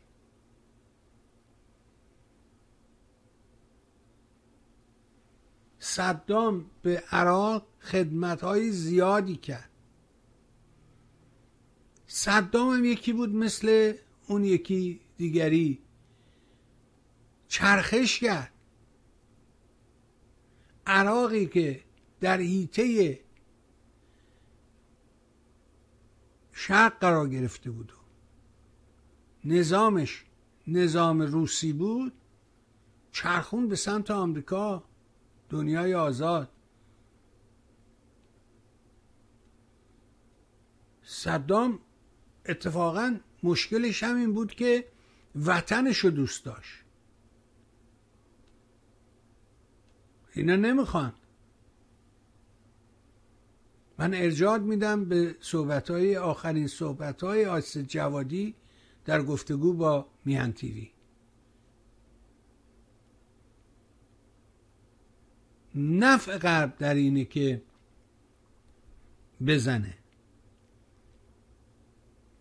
ولی در میانه این راه ها لحظاتی وجود داره که اگر رهبران سیاسی واقعا وطنخواه باشن، وطنش رو دوست داشته باشه، میهنش رو دوست داشته باشه، میتونه از اون لحظه ها استفاده کنه و بر بکشه. او هم یه انسانی بودش که میهنش رو دوست داشت.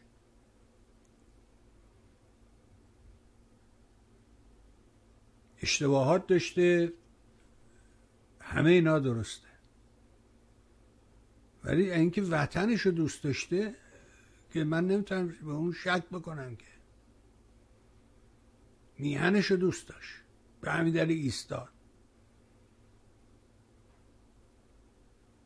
من اینجوری میبینم، شاید اشتباه میکنم، نمیتونم. بذارید برگردم به این، ولی ممنونم از این که توجه میکنید.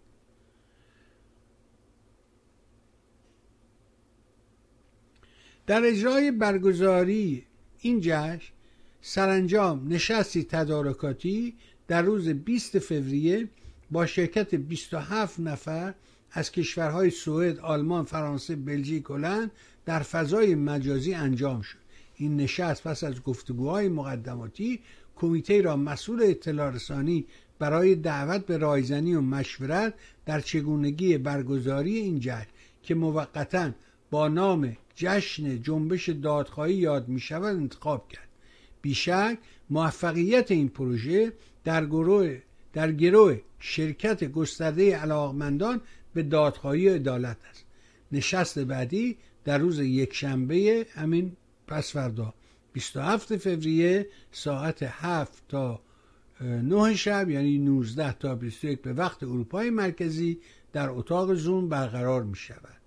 با شرکت خود در این جشن تا هرچه بیشتر سراسری و هماهنگی کنیم. کمیته موقت نشست دوم تدارک برای برگزاری جشن جنبش دادخواهی یکشنبه بیست و هفت فوریه ساعت هفت تا نه شب به وقت اروپای مرکزی اتاق زوم از ساعت شش و نیم باز می شود. انور میرستاری.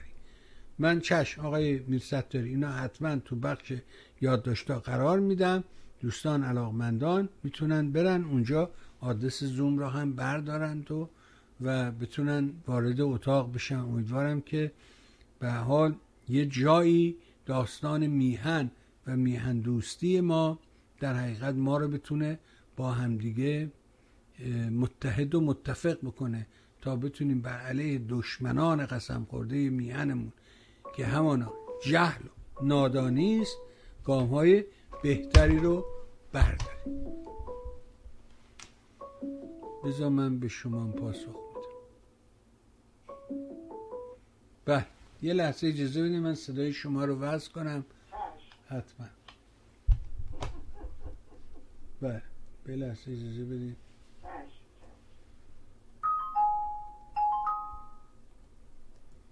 بله بفرمایید. سلام و درود و عصر خیر به شما آقای بهبانی. لیلا هستم از ویرجینیا.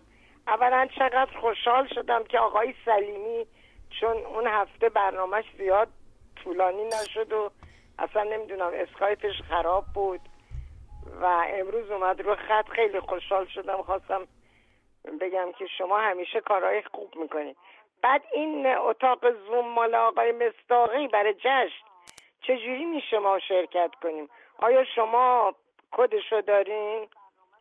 مال آقای مصداقی نیست، مال آقای انور میرستاری. یه ده دوستانی در بلژیک این برنامه بله. رو اونجا گذاشتن.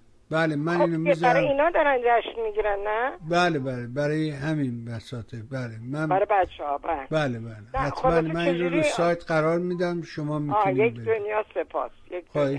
اولا من. از همه بیشتر باید از شما تشکر، یعنی از میهن باید تشکر کرد. چرا؟ پا... نه چرا؟ برای اینکه پا به پای این مشکلات، پا به پای این چی میگن، از اول شما با اینا همراه بودید. خب همه با هم همراه بودن، ما هم کوچکترین شهر بودن. ممنونم ازت، سپاسگزارم. قربونتون برم، خدا نگهدار. خدا حافظت بشه. مرسی از ممنون از شما و از همه محبت‌های شما. بله. بله اینو میتونید توی بخش یادداشت‌های روزانه برید و ببینید و در اون برنامه هم شرکت کنید حتما. اینم یه نکته بود خواستم که این را به عرضتون رسونده باشم که آقای میرستاری فرمودن. امیدوارم که به سایر دوستان هم در این جشن و پیروزی شرکت واقعی داشته باشن و خارج از بغض و حب و تنگ نظری بتونیم این راه پرپیچ و خم رو تا رسیدن به سرانجام و پیروزی پی ببر. خب میبینیم که جالبه، خیلی ها انتظار داشتن، علاوه خصوص این داردسته ترامپی ها خیلی انتظار داشتن که بله همون دیشب همه چی تموم میشه و آقای فلان کسک میاد و میگیره و تموم دیگه، این یارو هم میگیرن و میبرن دستگیر میکنن نه. و میبینیم که شب دوم اتفاق نیفتاده، منتها تنها اتفاقی که افتاده تظاهراتی است که در خود مسکو برقرار است و اونجا هم با بگیر و ببند روبروست و, و دارن میگیرن میزنن آدمایی رو که علیه این جنگ ایستادن و موافق نیستن با این مردک.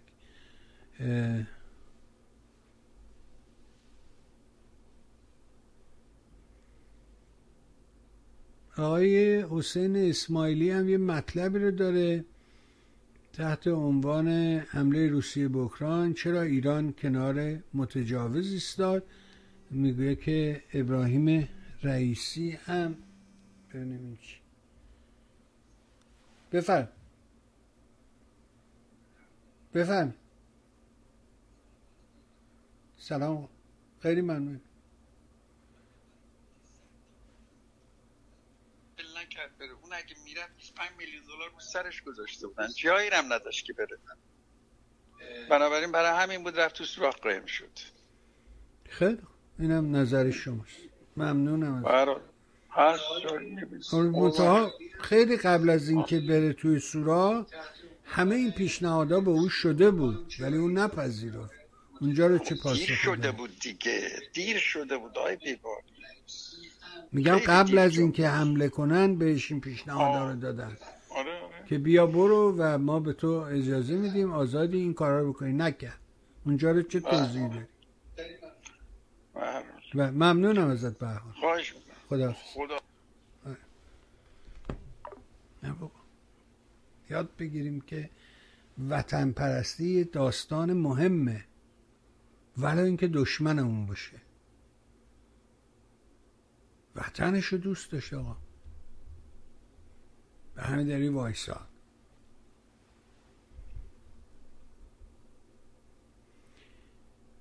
اظهارات ابراهیم رئیسی در تماس تلفنی با ولادیمیر پوتین رئیس جمهور روسیه در اولین ساعات حمله نظامی کشور به اوکراین با ناباوری و واکنش منفی جامعه ایرانی در شبکه‌های اجتماعی روبرو شده.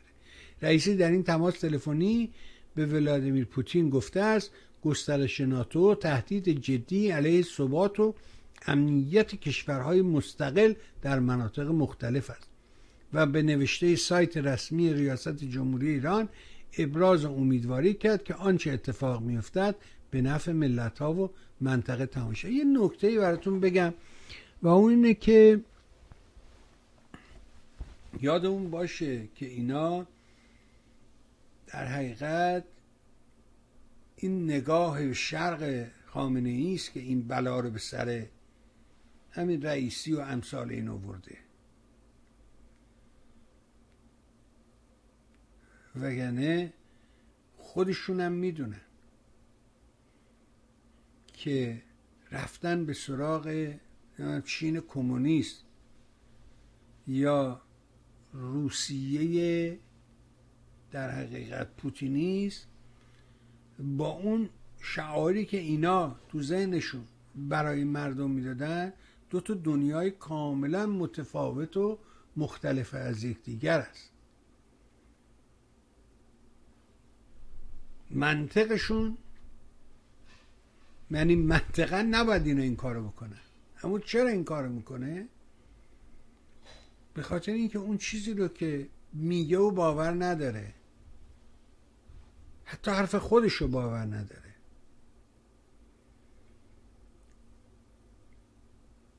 بله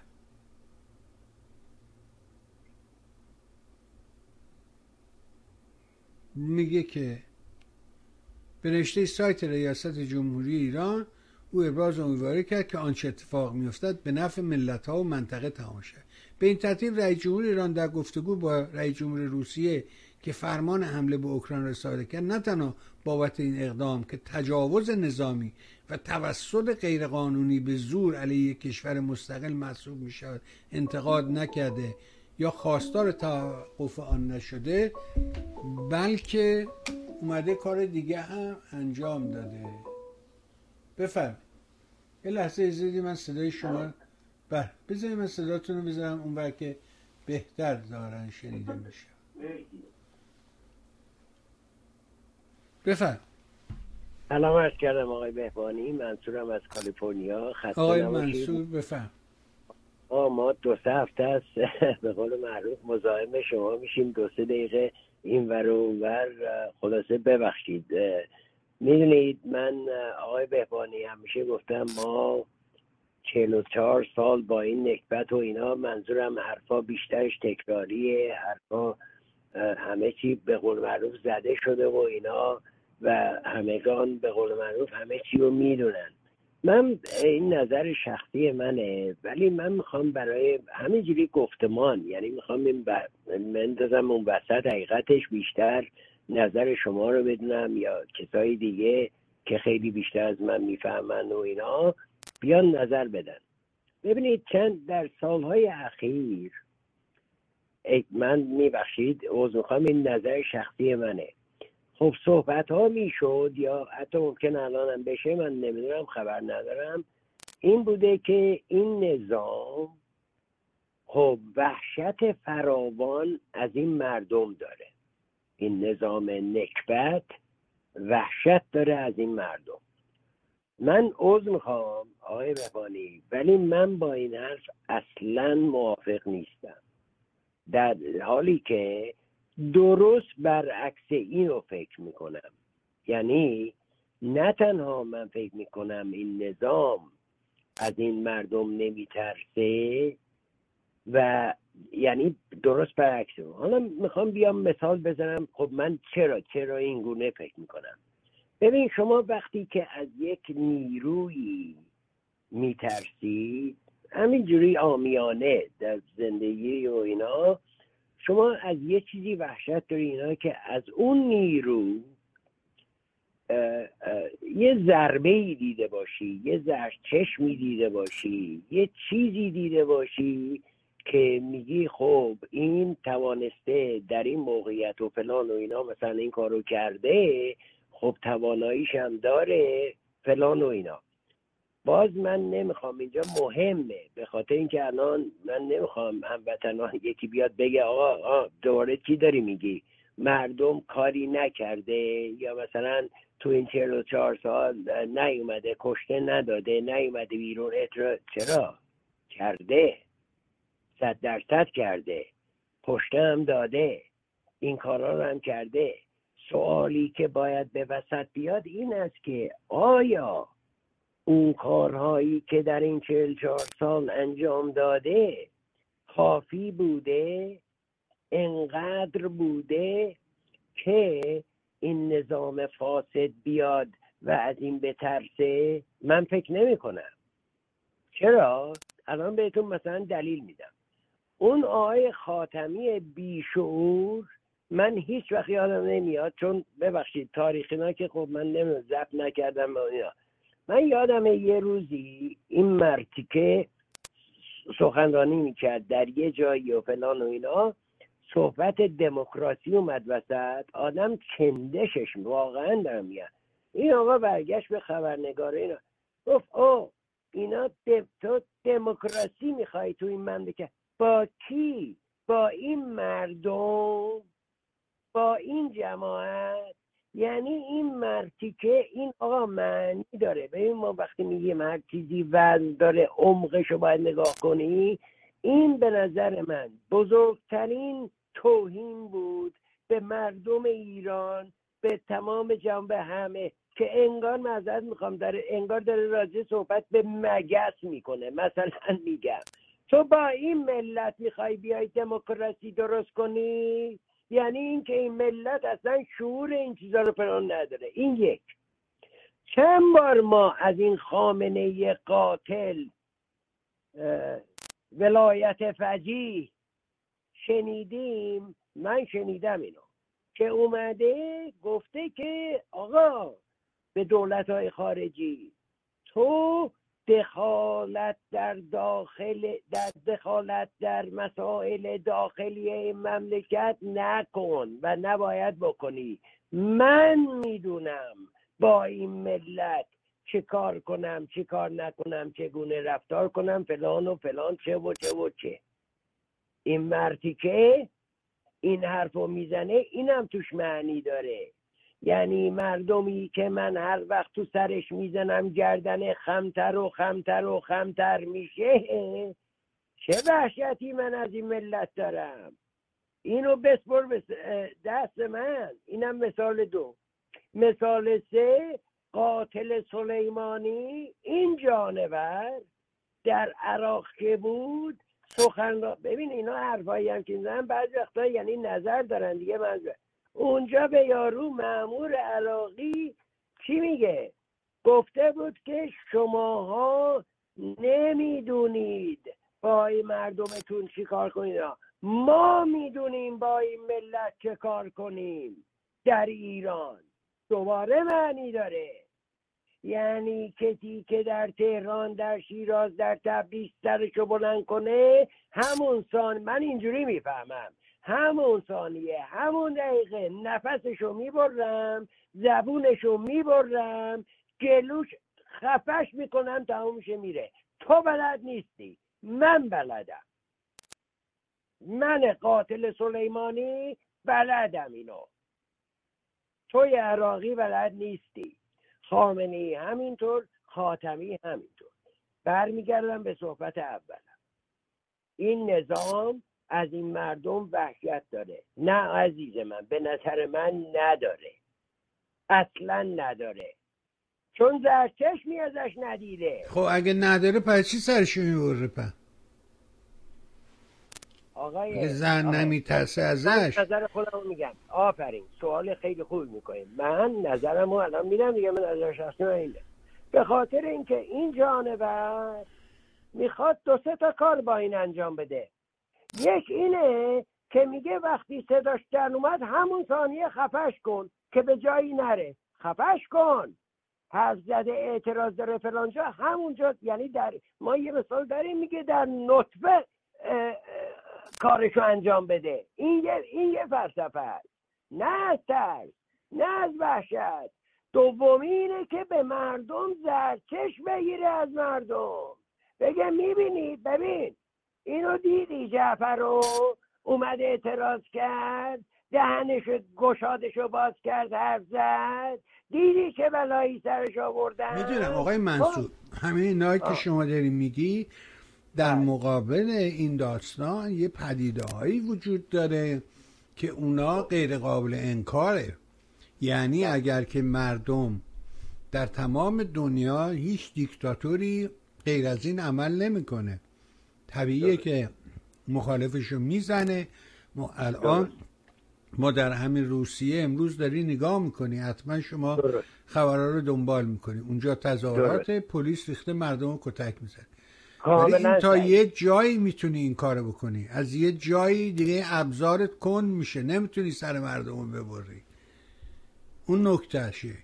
یعنی بله الان میزنی، ولی یه جایی این نکته دیگه کار نمیکنه، دیگه تیزت کن، تیغت کن میشه، دیگه نمیبره. تا یه جایی میتونی این کار ادامه بدی، از یه نقطه‌ای به بعد نمیشه. به هر حال ممنونم آقا. ما اجازه بده که بریم به بقیه داستان برسیم. What's your name? مسیح. خیلی ممنون آقا. مرسی آقای منصور که نظرتو گفتی. عرضم به حضور شما که اینایی که آقای منصور میگه نگاه یه آدمی است که صحنه رو در حقیقت از بیرون داره بهش نگاه میکنه، ولی اون کسی که در درون داستانه، تو وسط صحنه است و ما داریم نگاه میکنیم، میبینی. و چرا میاد تو خیابون؟ پس اگه اینجوری باشه برای چی میاد؟ پس نیاد تو خیابون. چرا میاد تو خیابون؟ پس این فیلم هایی که هر روز من دارم نشون میدم که آدم ها دارن این گونه اعتراض میکنن، چرا اعتراض میکنن؟ دلیلشون چیه؟ برای چی اعتراض میکنه؟ اگه بنابشه بگه آقا میترسن میزنه میبره، که خب پس دیگه هیچکی نمیمونه که. اجازه بده بریم سراغ بقیه این مطلب. دارم میخواد این مطلب رو بفهمم که ببینم که چرا این آقای اسماعیلی چه فرمایشی داشته تو این زمینه. به این ترتیب رئیس جمهور ایران در گفتگو با رئیس جمهور روسیه که فرمان حمله به اوکراین را صادر کرده، نه تنها بابت این اقدام که تجاوز نظامی و توسل غیرقانونی به زور علیه کشور مستقل مسئول انتقاد نکرده یا خواستار توقف آن نشده، بلکه عملا همدلی و همراهی نشان داده، آرزو کرده این جنگ که تاکنون ده ها اوکراینی را به کام کشانده و باعث آوارگی هزاران نفر شده به نفع ملت‌ها و منطقه شود. پیش از تماس تلفنی، حسین امیرعبداللهیان وزیر خارجه ایران با انتشار توییتی سازمان پیمان آتلانتیک شمالی ناتو را که یک پیمان نظامی دسته جمعی با محوریت آمریکاست ریشه بحران اوکراین خوانده. هرچند امیرعبداللهیان امیرعبداللهیان دیپلماسی را راه حل خوانده و در همین توییت اضافه کرده ما توسل به جنگ را راه حل نمی‌دانیم، برقراری آتش‌بس و تمرکز بر راه حل سیاسی و دموکراتیک یک ضرورت است. از دو طرف دهان صحبت کردن یعنی این.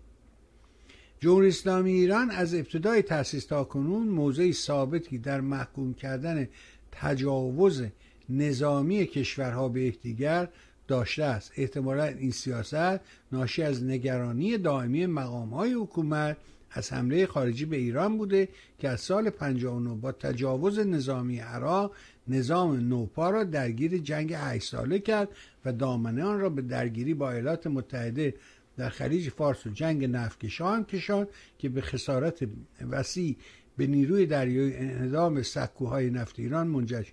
ببین من همین جاها وامیستم و دیگه جلوتر از این نمیرم، برای اینکه میبینیم که توی این نامه، توی متنی که این آقا نوشته و بی بی سی منتشر کرده، ما همیشه تو این نوع متنا با یه جور خلط مواجه هستیم، با اون این که انفسایز میکنه، فشار میذاره رو تجاوز نظامی صدام به ایران، تجاوز نظامی عراق به ایران. الانم با از این دوستان که صحبت میکنی اونا هم همینو میگن، یا اینکه وقتی راجع به صدام حرف میزنی فوری میگه آقا جنگ، در حالی که این همون ادامه همون سیاستی است که میگه که چی؟ میگه خدا پدر خامنه‌ای رو بیامرزه، این خامنه‌ای هست که ما رو نجات داده از جنگ، وگرنه داعش الان تو وسط تهران بود. این همونه، این ادامه همون حرف هست. این ادامه کدوم حرفه؟ حرف خامنه‌ای؟ ادامه همین حرف تجاوز نظامی عراق به ایرانه، در حالی که این خمینی بود که به عراق تجاوز کرد، این خمینی بود که ارتش عراق رو علیه صدام تشویق میکرد. یادت نره مملکت عراق هم یه مملکتی مثل ایران، بالای شصت و پنج درصد مردم اونجا شیعه هستن و یادمون نره که از دوره قاسم که کودتا پس از کودتا شک گرفت در عراق و فیصل رو زدن و نمیدونم این کارا رو کردن و پادشاهی رو در عراق منحل کردن، یک شورای انقلاب داشتن که در اون شورای انقلابشون نمیدونم شصت نفر شرکت داشتن. از اون شصت نفر اگر من اعداد رو همجور دارم از ذهنم میگم، یادم دقیق نیست، یعنی اگر اشتباه بکنم برای اینکه خیلی وقت پیش اینا رو خوندم، دوازده تاش شیعه بودن از یه مملکتی که اکثریت تو شیعه رو تشکیل میدن. تو شورای انقلاب شصت نفرش دوازده تاش شیعه بودن، بیست درصدش هشتاد درصدش غیر شیعیان بودن. بنابراین و ایران هم انقلاب شده و یادمون نره که ایران کشوری است که متأثر مؤثر توی کشورهای پیرامون خودش، هر حرکتش باعث میشه که تو کشورهای دیگه هم اثر بذاره، کشورهای دیگر هم تشویق و حرکت بکنه. یادمون نره اینا رو. و وقتی که انقلاب شده در ایران، حالا یک کشور شیعه هم در کنار ما هست و همه دارن نگاه میکنن، هورا دارن میکشن، هنوز که معلوم نیست که وضعیت ایران به این فضاحت میکشه که امروز هست، که کسی که پیشبینی نمیکنه این مسائل رو. همه امیدوارن که انقلاب ایران به ثمر برسه، ایران دموکراسی بشه، ایران به اون جایی که همه آرزو دارن، ایدئالشونه، به اون دست پیدا بکنه.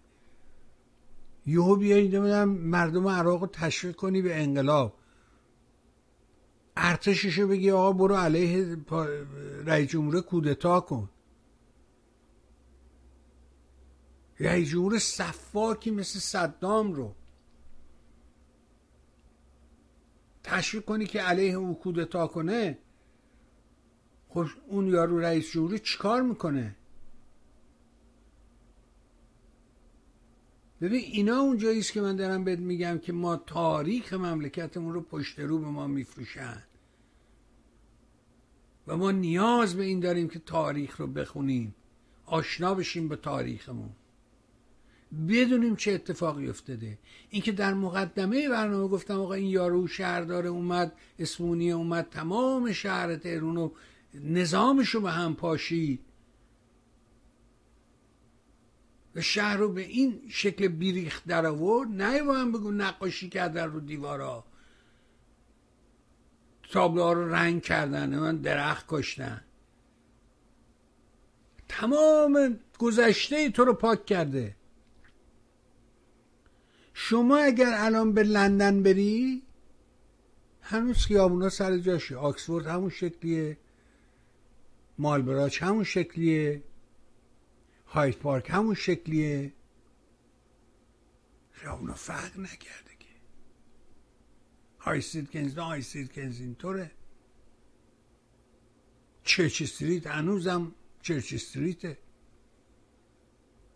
ولی تو تهران اینجوریه.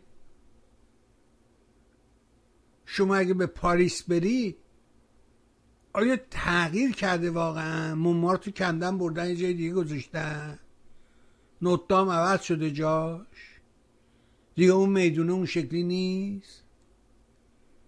آیا به روم بریم چی؟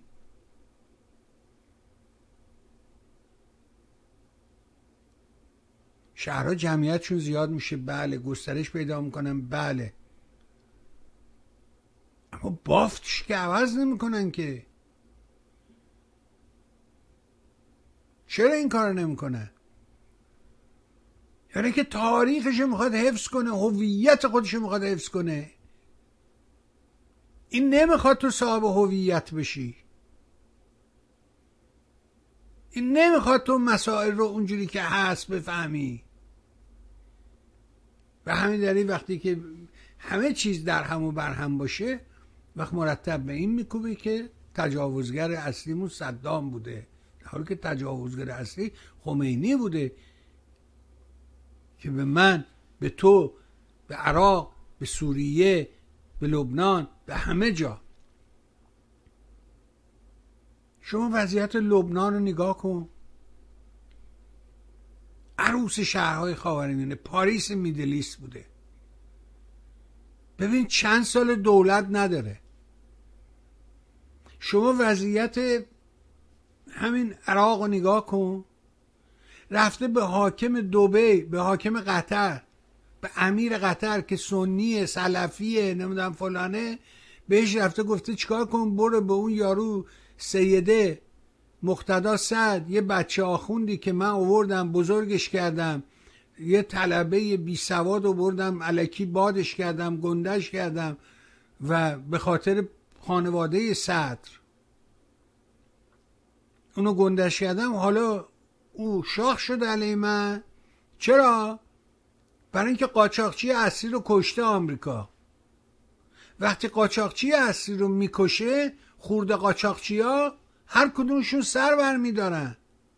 بابا اینا تو فیلم‌های هالیوود نشون میده. خب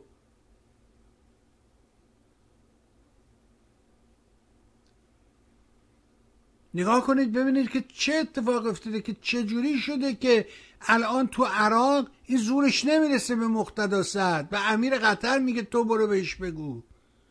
شما نگاه کنید ببینید که در همین حوثی‌ها در یمن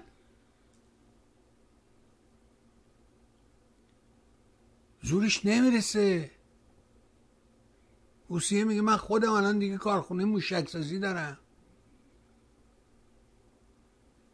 نمیخوام به تو احتیاجی ندارم، که یاد گرفتم فهمیدم چجوری من به اگزوز رو تبدیل کنم به موشک، یاد گرفتم.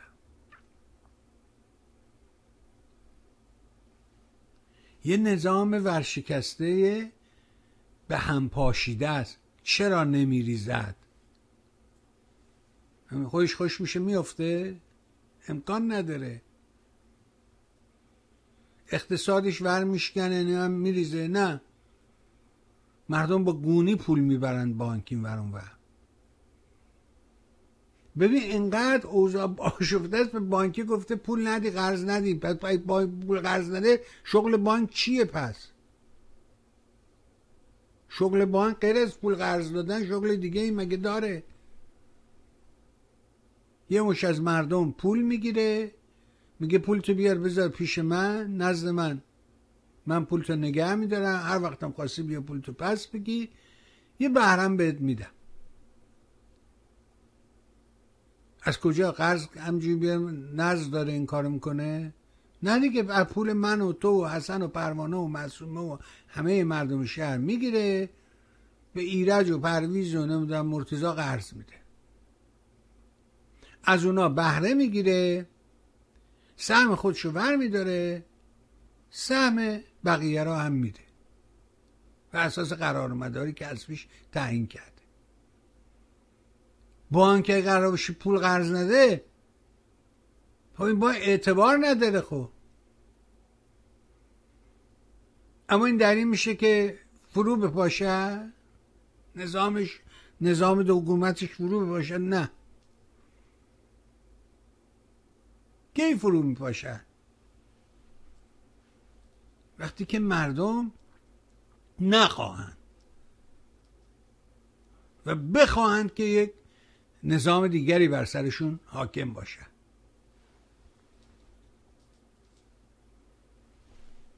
این رو سال همون هشتاد و هشت اون اوج نمیدونم فلان گفتیم میتواند، نه به بورسوی میخواهد.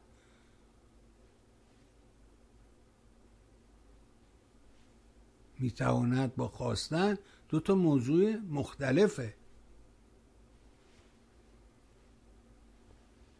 به هر حال شرایط سختیه و شرایط سخته رو پیش رو داریم، ولی من خوشحالم از اینکه شما همراه ما هستید، میهن تیوی رو دنبال میکنی. از تو نازنین سپاسگزارم. برای تک تک شما خوبان آرزوی بهترین دارم. به راستی میگم، فارغ از حب و بغض و هر گونه تعیین نظری، در امر مقایسه وقتی قیاس میکنم، یعنی از دوستان به من ایران میگن آقا این یکی دوست ما نوشته بود که آقا این رادیوی شما قطع میشه. گفتم آقا این رادیوی اینجا رادیو دارن، رادیوی شش هفت رادیو آقای هولاکویی، با کلی آگهی و تبلیغ و پول و سرمایه قطع میشه، دقیقه یه دفعه قطعه. باز خدا پدر میهن تیوی رو بیامرزه، سایت و رادیو و خبر و مطلب و کتابخونه و نمیدونم مقاله و همه اینا به دقیقه و ثانیه حل و فصل میشه، نشون داده میشه.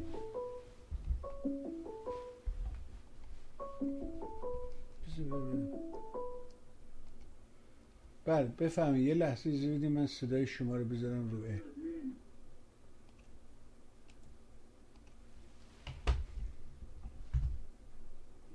بله بفرمایید. درود به شما جناب بهبهانی و درود به شنونده های شما بیننده. سر سه موضوع که من خواستم دو کلمه صحبت بکنم. دو کلمه بیشتر صحبت کن آقا، چرا دو کلمه صحبت بیشتر صحبت. آخر برنامه‌تونه. من دیشب داشتم برنامه منوتو رو میدیدم، دم یک در واقع نشست که پنج تا جوان نشستن که خب دو نفرشون رو من میشناختم، خانم نازیلا نازیلا گلستان و آقای پیروزاده بود، سه نفر دیگه‌ش هم در واقع آدمایی بودن که من نمیشناختمش.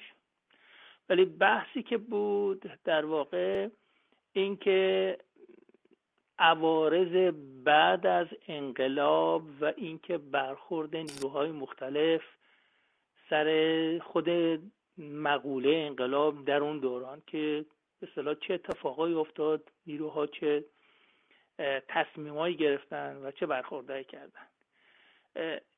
گرفتاری نشست این بودش که وقتی شما پنج نفر آدم هم نظر رو بذاری بغل هم، خب یکی یه چیزی میگه بقیه هم تایید میکنن و خب این که بخواد بحث چالش پیدا کنه، چالش پیدا کنه و سوالای مطرح بشه این شکلی نبود و اون چیزی که از ابتدا درش بود تا انتهاش اینه که کاسه کوزه همه شکسته شد سر همون داستان قدیمیه که تمام این جریانا رو روشنفکرها انجام دادن، انقلاب روشنفکرها انداختن، اصلا تخم انقلاب روشنفکرها کاشتن و و سر موضوع اومدن خمینی هم روشنفکرای همچین مطالبی رو گفتن. خب یه واقعیت این که درست و غلط یه سری حرفا توش درسته ولی نتیجه گیرایی که میشه یه واقعیت، یه عینیتی اتفاق میفته، حقیقت ها آدمای مختلف این که چجوری به اون منظر نگاه میکنن. اینو از این نظر گفتم چون ممکنه یه سری دیده باشن و اونایی که ندیدن ببینن به بقیه داستان که اصلا چرا، یعنی این سوال هیچ وقت پرسیده نشد که آقا جان چرا اصلا انقلاب شد، همه چی خوب بود. واقعیت این که من به عنوان من شصت و هشت سالمه، از همون سر جوانی هم به قول مادر بزرگم کلم بر قرمه سبزی میداد و دنبال این جریانا بودم، تو انقلابم شرکت کردم و با دیگاه چپ و و به صلاح رفتم هم گفتم مرگ برش. این یه واقعیتی هست ولی اینکه چرا این اتفاق افتاد، چگونه شد این اتفاق افتاد، امروز که من اینجا نشستم با توجه به شناختی که الان دارم، نه اون موقع که یه جوونه نمیدونم از سن هجده نوزده سالگی من رفتم تو این جریانا، وقتی که انقلاب شد و یه چیزی بودم بیست و چهار بیست و پنج سالم بود. الان که نگاه میکنم خب میبینم از همون ابتدا ما رو به اصطلاح اشتباه رفتیم. من امروز که اینجا نشستم با تمام ایرادایی که من به شاه فقید دارم و ایرادای درستی هم دارم به شاه فقید، من چه میدونم یه کفش کونه شاه فقید و به هیچ کدوم از اون جریان‌های سیاسی که اون موقع بودن با اون تفکر بودن من امروز عوض نمی‌کنم. ولی اینکه چرا اتفاق این اتفاق افتاد، به قول معروف این خر رو شاه فقید میروند و خودش هم میروند، کسی دیگه این نبود که برونه. این یه واقعیتیه و اینکه به این سوال جواب نمیدن که اصولا چرا اتفاق، چرا انقلاب اتفاق افتاد، این یه سوالی که محفوظ میمونه و کسی بهش نمیپردازه. نکته‌ای که بود اون موقع من یادم میاد، من یادم میاد دوستان میرفتن از اروپا ماشین ور میداشتن میآوردن، تو اون مسیری که میمدن تعریف میکردن که ترکیه چجوری بود، خود شیخ نشینا چگونه بودن، کشورهای بغلمون چجوری بود. ما نه یه سرگردن، چهار تا سرگردن از بقیه جلوتر بودیم ولی تو دورانه مختلف هم باز ما سا چهار تا سرکله گردن از بقیه دو... به اصطلاح جلوتر بودیم. این یه واقعیتایی هستش ولی باز برمیگردم به این که اصولا چرا انقلاب ات... شکم مردم سیر بود، به نصف سیر بود، ما گرسنه داشتیم، گشنه داشتیم ولی به قول شاه فقید کجا هست که گشنه نداشته باشه، کجا بود که توش فساد نباشه. خب مسئله فساد یه مسئله مطلقی نیست، نسبیه، یه جای بیشتره تو یه جای کمتره. تو این میزه گرد تمام سر کوزه کاس کوزه ها سر جریان‌های روشنفکری و به هر حال اون افرادی که سازمان‌هایی که اون موقع مخالف حکومت دیکتاتوری شاه بودن. اینو از این نظر عنوان گفتم دارم میکنم، این که اگر به گوش دست‌اندرکاران این جریان‌ها افتاد رسید، این که توی نشست میزگرد اگر حتی چهار تا هم نظر باشن، یکی دیگه باشه که نظره این چهار نفره بتونه چیکار کنه، بتونه چالش بکنه. این یه نکته. نکته دوم یه سری بعد بله میتونم ادامه بدم یا اینکه برم؟ نه بذار من همینجا سر نکته اولت وایسم بپرسم از شما که این دو نفری که اسپوردی، این آقای بله. پیرزاده خودش تلویزیون اندیشه رو داره، درسته اندیشه رو داره و خانم نازل آبادی که اونا میدن رفته اونجا نشسته که پول از من و تو بگیره. نه حالا داستان از جای دیگه لنگه. اونی که شما داری تعریف میکنی که ما نمیدونیم جوون بودیم اینجوری به اون تعریف کردن اونجور تعریفمون کردن، همین الان داشتم میخوندم این مطلب رو دیگه راجع به وضعیت نظام عراق حمله کرد به ایران، نمیگه که خمینی شرایط عراق چی بود، ایران انقلاب شده بود، مردم اونجا نه اینجور بودن اونجور بودن، بعد این اونا رو دائما تحریک میکرد، بعد نمیدونم دعایی رو وادار کرده بود که اونجا نمیدونم انقلاب رو ترویج کنه، به ارتش عراق میگفت قیام کنی. فقط از اینجا میگه که نظام عراقی به ما حمله کرد، همه رو به دروغ میفروشه. بفرم. منو این من میخواستم به دو تا مطلب دیگه بپردازم ولی بفرم. بفرم. رو گفته های قبلی که شما داشتین صحبت میکردین یه دو تا نکته گفتین سر این که چرا اصلا صدام موند این حرفا. من یاد بازی خاطری دوره کودکی خودم افتادم. من شاید کلاس پنجم مدرسه بودم، پنجم مدرسه توی اصفهان بودم. تو اون موقع کتابای تاریخ جغرافی ما یه کتابای نسبتاً به اصطلاح بزرگی بود که یه سری عکس‌های تاریخی هم پوش توش که مثلا ما تاریخ جغرافی می‌خوندیم. ما یه معلم تاریخی داشتیم، این به اصطلاح تو صحبتاش که میومد صحبت می‌کرد یه جوری به ما بچه‌ها داشت نشون میداد که آقا جان به اصطلاح دوره ساسانی ها این شکلی نبوده که در گوش شاه میخونن که نمیدونم مردم خسته شده بودن این حرفا و اسلام اومد و مردم رو نمیدونم سینه های باز رفتن از اسلام به اصطلاح حمایت کردن استقبال کردن، نه زدن ما رو کشتن فلانی حرفا. بعد یه بحثی توی مدرسه راه افتاده بود که ما بچه بودیم درست حالمون نمیشد، ولی دیدیم این بابا با معلم به اصطلاح عربی و شرعیات ما اون موقع هم عربی درس میدادن تو مدارس، هم شرعیات درس میدادن و سر صف هم قرآن میخوندن. به هر حال این از این مدرسه به اصطلاح بیرونش کردن. یه چیز دیگه هم که تو در رابطه در ارتباط با صحبت‌های شما هست، این که فرهنگ سازی چجوری فرهنگ سازی میشه، چی جا میفته که آدم تو خونه است پرچم ایران نداشته باشه ولی اون علم امام حسین رو داشته باشه. این به اصطلاح بر تو اگه یادتون باشه تو تمام کتابات درسی بچه‌ها و این که تو خود مدارس هم شعاراش بود به دیوار میچسبوندن، خدا شاه میهن، یعنی میهن در درجه آخری بود. این که حالا شاه خوب هست یا بد هست یا نمیدونم شاه سلطان حسین هستش، شاه فتحعلی شاه هستش یا رضا شاه کبیر، مثلا هیچ کدوم از این صحبت‌ها نیست.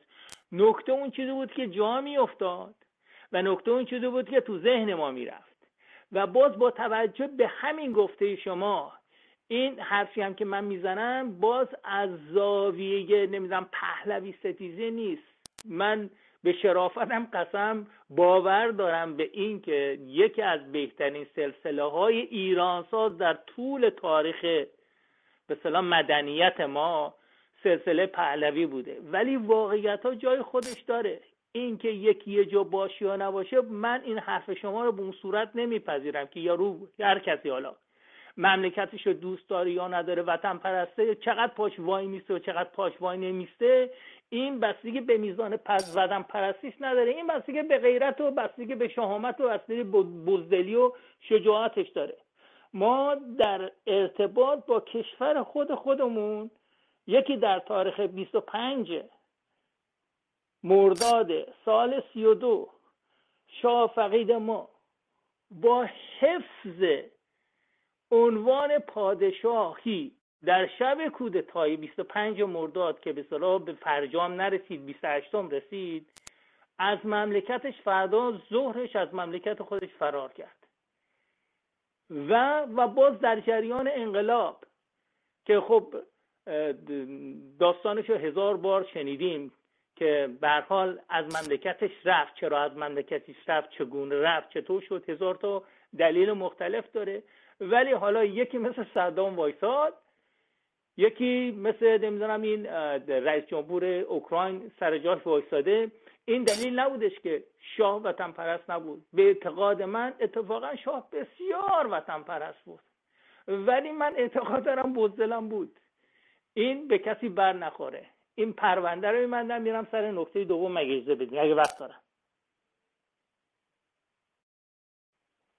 نکته دوم، چون این برنامه‌هایی که از تلویزیون شما پخش میشه شاید شانسی این نباشه که با به اصطلاح این نظرات برخوردی بشه. من به عنوان یه شنونده که این از برنامه شما شنیدم، لذا دو تا سه تا مطلب هستش که میخوام در رابطه باش بگم.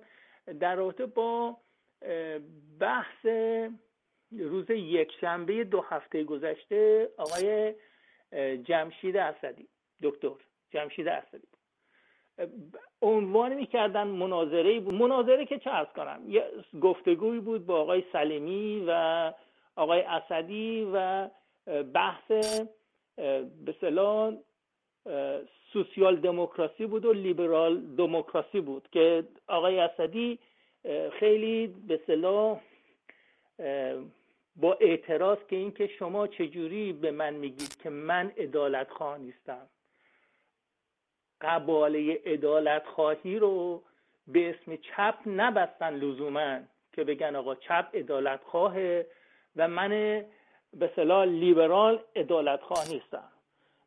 مسائل، حال نکته من اونجا کسی به اصطلاح به این مسئله نپرداخت، واقعیت جوابی به ایشون نداد، ایشون خیلی با تحکمی مطلب رو گفت.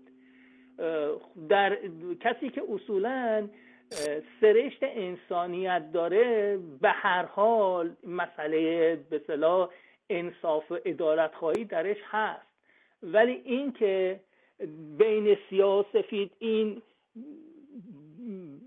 منطقه بزرگ خاکستری کجا این خطو میکشه، نزدیک به سفید میکشه یا نزدیک به سیاه بکشه، بگی این به سمت سفیده این به سمت سیاه، اونجا تعیین کننده است.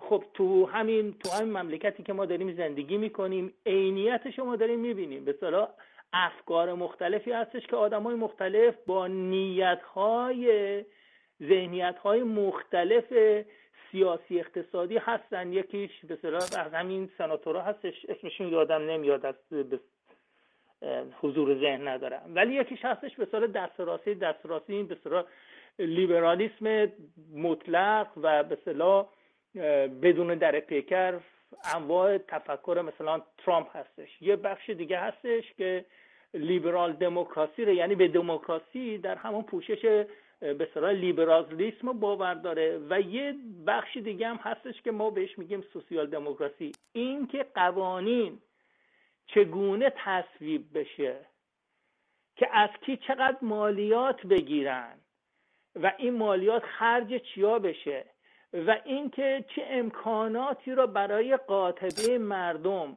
به اصطلاح بذارن وسط، اونجا تعیین میکنه که کی چقدر عدالت خواهه، کی چقدر عدالت خواه نیست. آقای اسدی یه موقعی با تفکر چپ، خب از اون ور این ور ما میگفتیم، ما افتاده بودیم اون ور بوم، حالا ایشون افتاده این ور بوم، که کجا شما میتونی جرأت به من بگی که من عدالت خواه نیستم.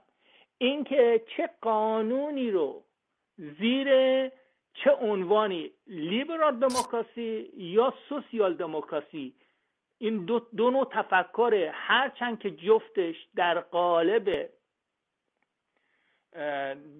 جامعه سرمایه‌داری، اصولا لیبرالیسم این شکلی مفهوم میده و منم بهش باور دارم، ولی اینکه شما به سوسیال دموکراسی باور داری که یه مقدار میچربه به سمت مردم، امکاناتی که به وجود میاره، قوانینی که تصویب میکنه، یا اینکه میچسبی به لیبرال دموکراسی که دست و بار و سرمایه رو باز میذاره. مثلا تفاوت، من یادم میاد چهل خورده چند سال پیش که من وارد آمریکا شده بودم، حد فاصله بین حقوق یک کارگر تا یه رئیس یک کارخونه شاید مثلا ده تا بیست برابر مکسیمم بود، الان به ده ها یا مثلا شاید صد هزار برابر میرسه تفاوت به اصطلاح دستمزدی کارگر تا به اصطلاح یه رئیسی کارخونه.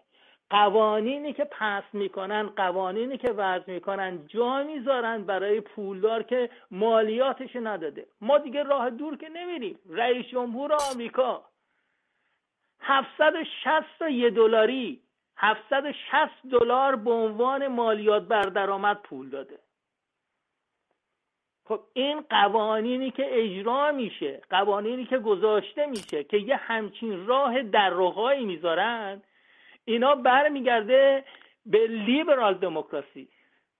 سوسیال دموکراسی جلوی این مسائل میگیره.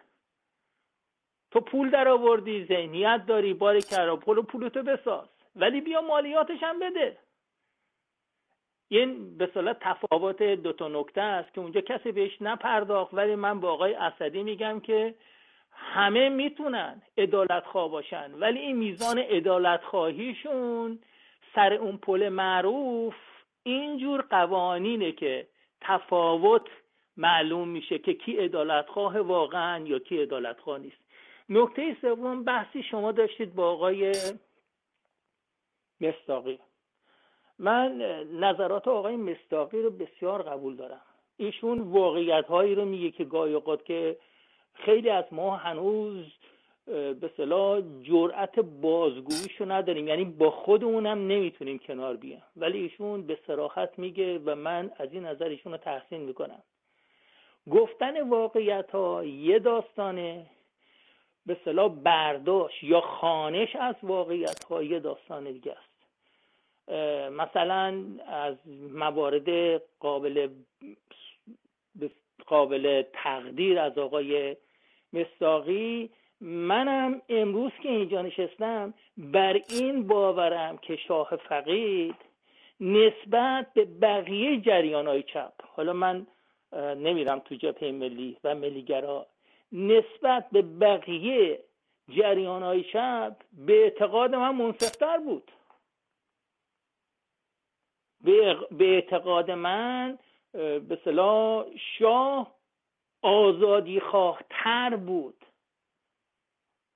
نسبت به جریان‌های چپی که اون موقع بود. خب ما اون موقع به اصطلاح باور داشتیم به دیکتاتوری، من خودم چون جزوش بودم، دیکتاتوری طبقه کارگر و مسئله برخوردهای انقلابی، حتی تو این سازمان انقلابی هم قطعی انجام گرفت به اسم حرکت انقلابی. این تفاوتی که هست و من به اصطلاح تایید میکنم، میپذیرم این حرف آقای مصداقی رو. ولی یه نکته دیگه که ایشون هفته گذشته با شما داشتن بحثشو میکردن و اون توسعه سیاسی، شما بحث با ایشون میکردی سر توسعه سیاسی، به اصطلاح یک سری، چون این یه مقوله خیلی ولنگوازیه، به اصطلاح چون مطلق نیست، نسبیه، اینکه نتیجه گیری هایی که میشه ازش کرد تو چه قالبی باشه تو اون قالب تعریف میشه. اگر هر کسی که مثلا یه مدرسه هم درست بکنه، این نهایتاً میتونه آدم بذارتش تو قالب توسعه سیاسی، ولی توسعه سیاسی در اون فرهنگ کلی که ما به عنوان توسعه سیاسی میتونیم بپذیریمش، میتونستیم بپذیریمش، این مثلا به عنوان آزادی زنان به باور من، چون منم تو همون دوران، منم من معنا شصت و هشت سالمه، زیاد تفاوت سنی با آقای مصداقی ندارم، منم در همون دوران زندگی کردم، منم همون موقع اومدم عضو کنفدراسیون شدم، منم همون موقع تو دانشکده ایران و تو دبیرستان به هر حال یه سری از اون کارا رو میکردم. توسعه به اصطلاح سیاسی مفهومی داشت. به باور من ما در دوران شاه فقید توسعه سیاسی به وجود نیومد، ما نداشتیم. خوندن یک اعلامیه که چسبیده بودن به یه دیوار و وایستن خوندنش، بعد صدات کردن و نمیدونم کتک خوردن و کشیده خوردن و ازت نمیدونم چه میگم تعهد گرفتن که آقا جان دیگه از این کارا نکن و وای نستا و نمیدونم از این صحبت ها. ما در اون شرایط بودیم. مسئله سانسور در هر زمینه، چه در مسئله وسایل ارتباطات جمعی، روزنامه ها، مجله ها، حتی فیلم و سینما، اینا در یه در یه حد مسخره، به باور من وقتی که امروز این چیزایی که میبینم به باور من در حد مسخره. مثلا فلان کتاب ماکسیم گورکی که اینجور موارد، حتی خوندن اینا و داشتن این کتابا جرم بود. اینکه آزادی زنان در قالب یک حرکت سیاسی توی فرایندی، من اسم اینو نمیذارم واقعا توسعه سیاسی، من اینو توی قالب مدرنیسمی که شاه فقید دنبالش بود و واقعا مردم ایران هم ازش بهره بردن و دمشو هم گرم، ولی این به باور من توصیه سیاسی نیست و اینجا من تفکر آقای مصداقی رو قبول ندارم. اگر از من سوالی نیست من ازتون خداحافظی کنم. روز شما بخیر. ممنون از شما، سپاسگزارم و بذار اینم ببندیم و بعد و ساعت هم نگاه کنیم و بله دیگه با همین برنامه از حضور شما مرخص بشیم. یه نکته فقط هست، اونه که برنامه روز یک شنبهی که در حقیقت جنبش سکولار دموکراسی این برنامه رو تحت عنوان مهستان سکولار دموکراسی از این تلویزیون پخش میکنن، این باعث افتخار منه. اما من درش دخل و تصرفی ندارم، نه در انتخاب مهمان، نه در نوع اجرای برنامه. من فقط خوشحالم، افتخار این رو دارم که میتونم در پخش و توزیع این برنامه ها خدمت رسان باشم، چون باور دارم به این اندیشه و این عزیزان رو دوستان بسیار خوب مردم میهنم میدونم و برای تک تکشون هم به راستی از صمیم قلب آرزوی بهروزی و پیروزی دارم. بنابراین خواستم این توضیح رو داده باشم که اون برنامه ها چون من درش دخل و تصرفی به غیر از موضوع پخش ندارم، در نتیجه موضوعاتی که شما مطرح کردی به من و تلویزیون میهن مربوط نمیشه، میتونی مستقیم با خودشون تماس بگیری و اونام خوشحال میشن که تو این زمینه ها با شما حتی گفتگو بذارن و شما رو دعوت کنن به مهستان و تشبیری در مهستان و, و اونجا حرفاتو بزنی، اونام پاسخ خودشون رو به شما خواهند. اما اینکه چپ رو عدالتخواه بدونیم یا ندونیم، این خب یه تعریف های کلاسیک جا افتاده است که اونا به دنبال عدالت اجتماعی بودن، اینا به دنبال آزادی های فردی بودن. این تعریف کلاسیک اون روزگاران بوده. و اینکه عرضم به حضور شما در مملکت های گذشته‌ای که بهش میگفتن حکومت دولت رفاه، دولت هایی که بعد از جنگ جهانی دوم و در حقیقت دستاندازی های استالین به وجود اومد، کاری که امروز پوتین داره به نحو دیگه انجام میده و گسترش و نفوذ در حقیقت کمونیسم در اروپا، کشورهای اسکاندیناوی رو به این فکر انداخت که اونها دولت‌هایی رو تشکیل بدن تحت عنوان دولت رفاه و اسمش به عنوان دولت رفاه تو تاریخ مونده و یک شیوه‌ای از سوسیالیسم رو ارائه کردن که سوسیالیسم مدرن بود، به نظر من که از بهترین شیوه ها بود و در اون هم همطور که گفتی مالیات زیادی رو میگیرن.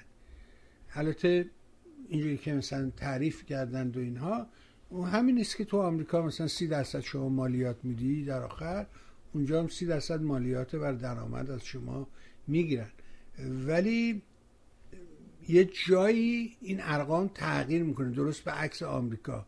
آمریکا هرچی پولدارتر باشی امتیازات بیشتر میگیری. اینو توی مثلا موضوعی که حتی دوره ترامپ خیلی کامل روشن کرد، مثلا ترامپ رفته اومده پایین و گفته من هفتصد و پنجاه دلار درآمد داشتم. خب همه به ریشت میخندن، میدونن که تو داری دروغ میگی، هرچی خرج کردی رو گشتی به حساب شرکت، بهترین هتل‌ها، بهترین رستوران‌ها، نمیدونم حالا که اون اهل سگ و گربه نیست ولی حتی غذای سگ و گربه هم میذاری به حساب شرکت. این که خب درست نیست، ولی در اونجا اگر شما درآمد هنگفت داشته باشی، هر چقدر درآمدت زیادتر باشه وقت ضریب مالیاتی شما تغییر میکنه و اگر درآمد کم داشته باشی به همون نسبت مالیات کمتری شما پرداخت می‌کنی و معافیت‌های بیشتری رو ازش بهره می‌بری. اینا اون نکاتی بود که به ذهنم رسید توی فرمایش شما بهش مطلبت اضافه کنم. ولی ممنونم آقای مرداد، شما همیشه بحث‌های خوبی رو مطرح می‌کنی.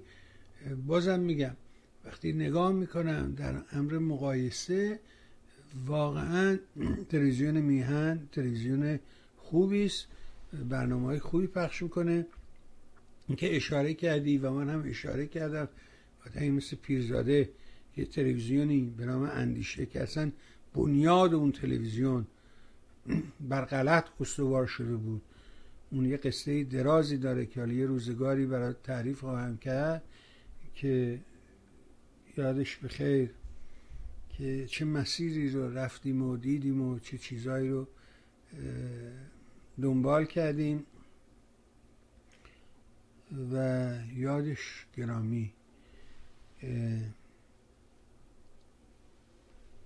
ولی اینکه تلویزیونی که اومد برای اینکه به ظاهر رضا پهلوی رو تقویت کنه ولی به راستی به باور من یه جریانی بودش که با مرگ رفسنجانی هم او هم به پایان رسید و یه مرتبه قطع شد. اینکه مای پنجاه هزار دلاری که از جیبش بیاره بده خب ما نداریم، اینو من باور نمی کنم مگر اینکه درآمد دیگه ای از جای دیگه ای داشته باشی.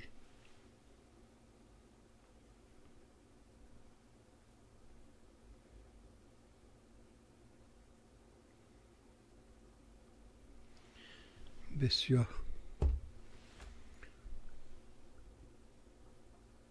همین سوالم اینه که این آقا که الان تلویزیون شروع بر اساس قراردادی که با وایس آف امریکا که اینم اگر واقعا برن توش دنبال کنن میبینن که چه جور خیانت شده و یه جوری در حقیقت کارهای غیرقانونی انجام شده، اگرنه دلیلی نداره وایس آف امریکا که از در حقیقت خرج دولت آمریکا تامین میشه این همه کارمند ریز و درشت داشته باشه، بعد بیاد کانترکت بده به یه تلویزیون ورشکسته. اگه میرفت مثلا فرض کن با من و تو قرارداد میبست میفهمیدم، گفتم آها این یارو عباسیه، آدم نابغه‌ایه، زرنگه، بلده، کار خوب کرده، فلان کرده، خب تونسته، موفق بوده. اینا اومدن گفتن آقا شما بهتر بلدی، گر تو بهتر میزنی بستان بزنه، دادن تحویل اون، گفتن تو بیا برای ما برانداز. ولی ببینی بدی به یه تلویزیونی که خودشو نمیتونه اداره کنه، ورشکسته است معنای مطلق کلمه و بیننده ندارد.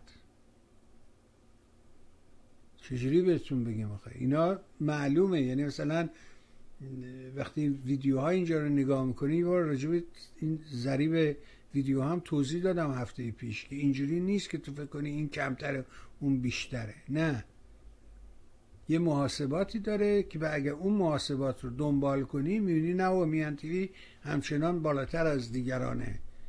مطمئن باشین رو. و اینا نکاتیست که ثبت میشه ضبط میشه. آدم بی خودی نمیتونه بگه من هفتاد میلیون جمعیت دارم ما رو نگاه میکنم. چیزی نیست. این دروغا رو میگن. رو ستلایت ما پربیننده تریم. اینا کم اینا حرفای بی خوده. این روز روز همه چی بر مبنای استریمینگ داره حرکت میکنه دیگه. ستلایت و اینا واقعا لافه، حرف بی خودیه. به حال اگه برنامه رو ببری بدی به یه تلویزیون ورشکسته بگی تو بیا کانترکتر ما بشو، خب یه سوالاتی ایجاد میکنه که آدم باید از ذهن سالم از خودش میپرسه که چرا، چه چی چیزی اون پشت نهفته است که کارمند رادیو تلویزیون، کارمند وایس آف آمریکا بیکار باشه، بعد ما قرارداد بدیم به اندیشه بگیم بعد صاحب اندیشه به خاطر دویست دلار بوده از این تلویزیون به اون تلویزیون اونجا، چون اون تلویزیون‌ها پول میدن به آدمایی که درش مشارکت میکنن. یعنی اگر اون برنامه مثلا فرض کنن که روبرو در من و تو اجرا میشه، آدم اونجا شرکت میکنه، هر نفری که اونجا شرکت میکنه یه چیزی به عنوان حق تاکسی بهش میگن، اونو بهش میدن بابت ایاب و ذهابی که اومدی رفتی، پول ایاب و ذهاب بهت میدن. حتی عنوان ایاب و ذهاب یه چک برات مینویسن. یارو لنگ اون چکه هست اخوی.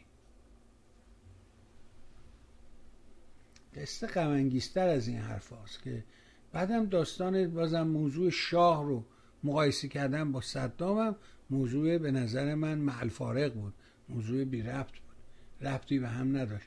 به وطن پرستی شاه، به اینکه وطنش رو دوست داشته هیچ کس نمیتونه شک کنه و همه دلایل نشون میده که اون پدر و پسر اون چیزی رو که دوست داشتن بیش از هر چیزی وطنشون بوده. هر خصوص رضا شاه که تو اون جو اصلا تو اون چی میگن کانتنت بزرگ میشه، تو اون فضا بزرگ میشه. دوره مشروطه است، دوره مشروطه خواهیه، موقع وطن پرستیه، شعر و موسیقی و اینها همه راجبه داد وطن داره. به هم ممنون از اینکه دنبال میکنی. اپ میهن رو یادت نره حتما دانلود کن، کمکت میکنه. اپلیکیشن رو حتما دانلود کنی، اپلیکیشن متفاوته، خودتون وقتی دانلود کردید متوجه میشید. سابسکرایب یادتون باشه، سابسکرایب کنید شبکه ها رو، لینک ها رو حتما لایک کن، شیر فراموش نکنید. وضعیت مالی رو اگه میتونید به ما مدد برسان. بازم ازت ممنون، مرسی.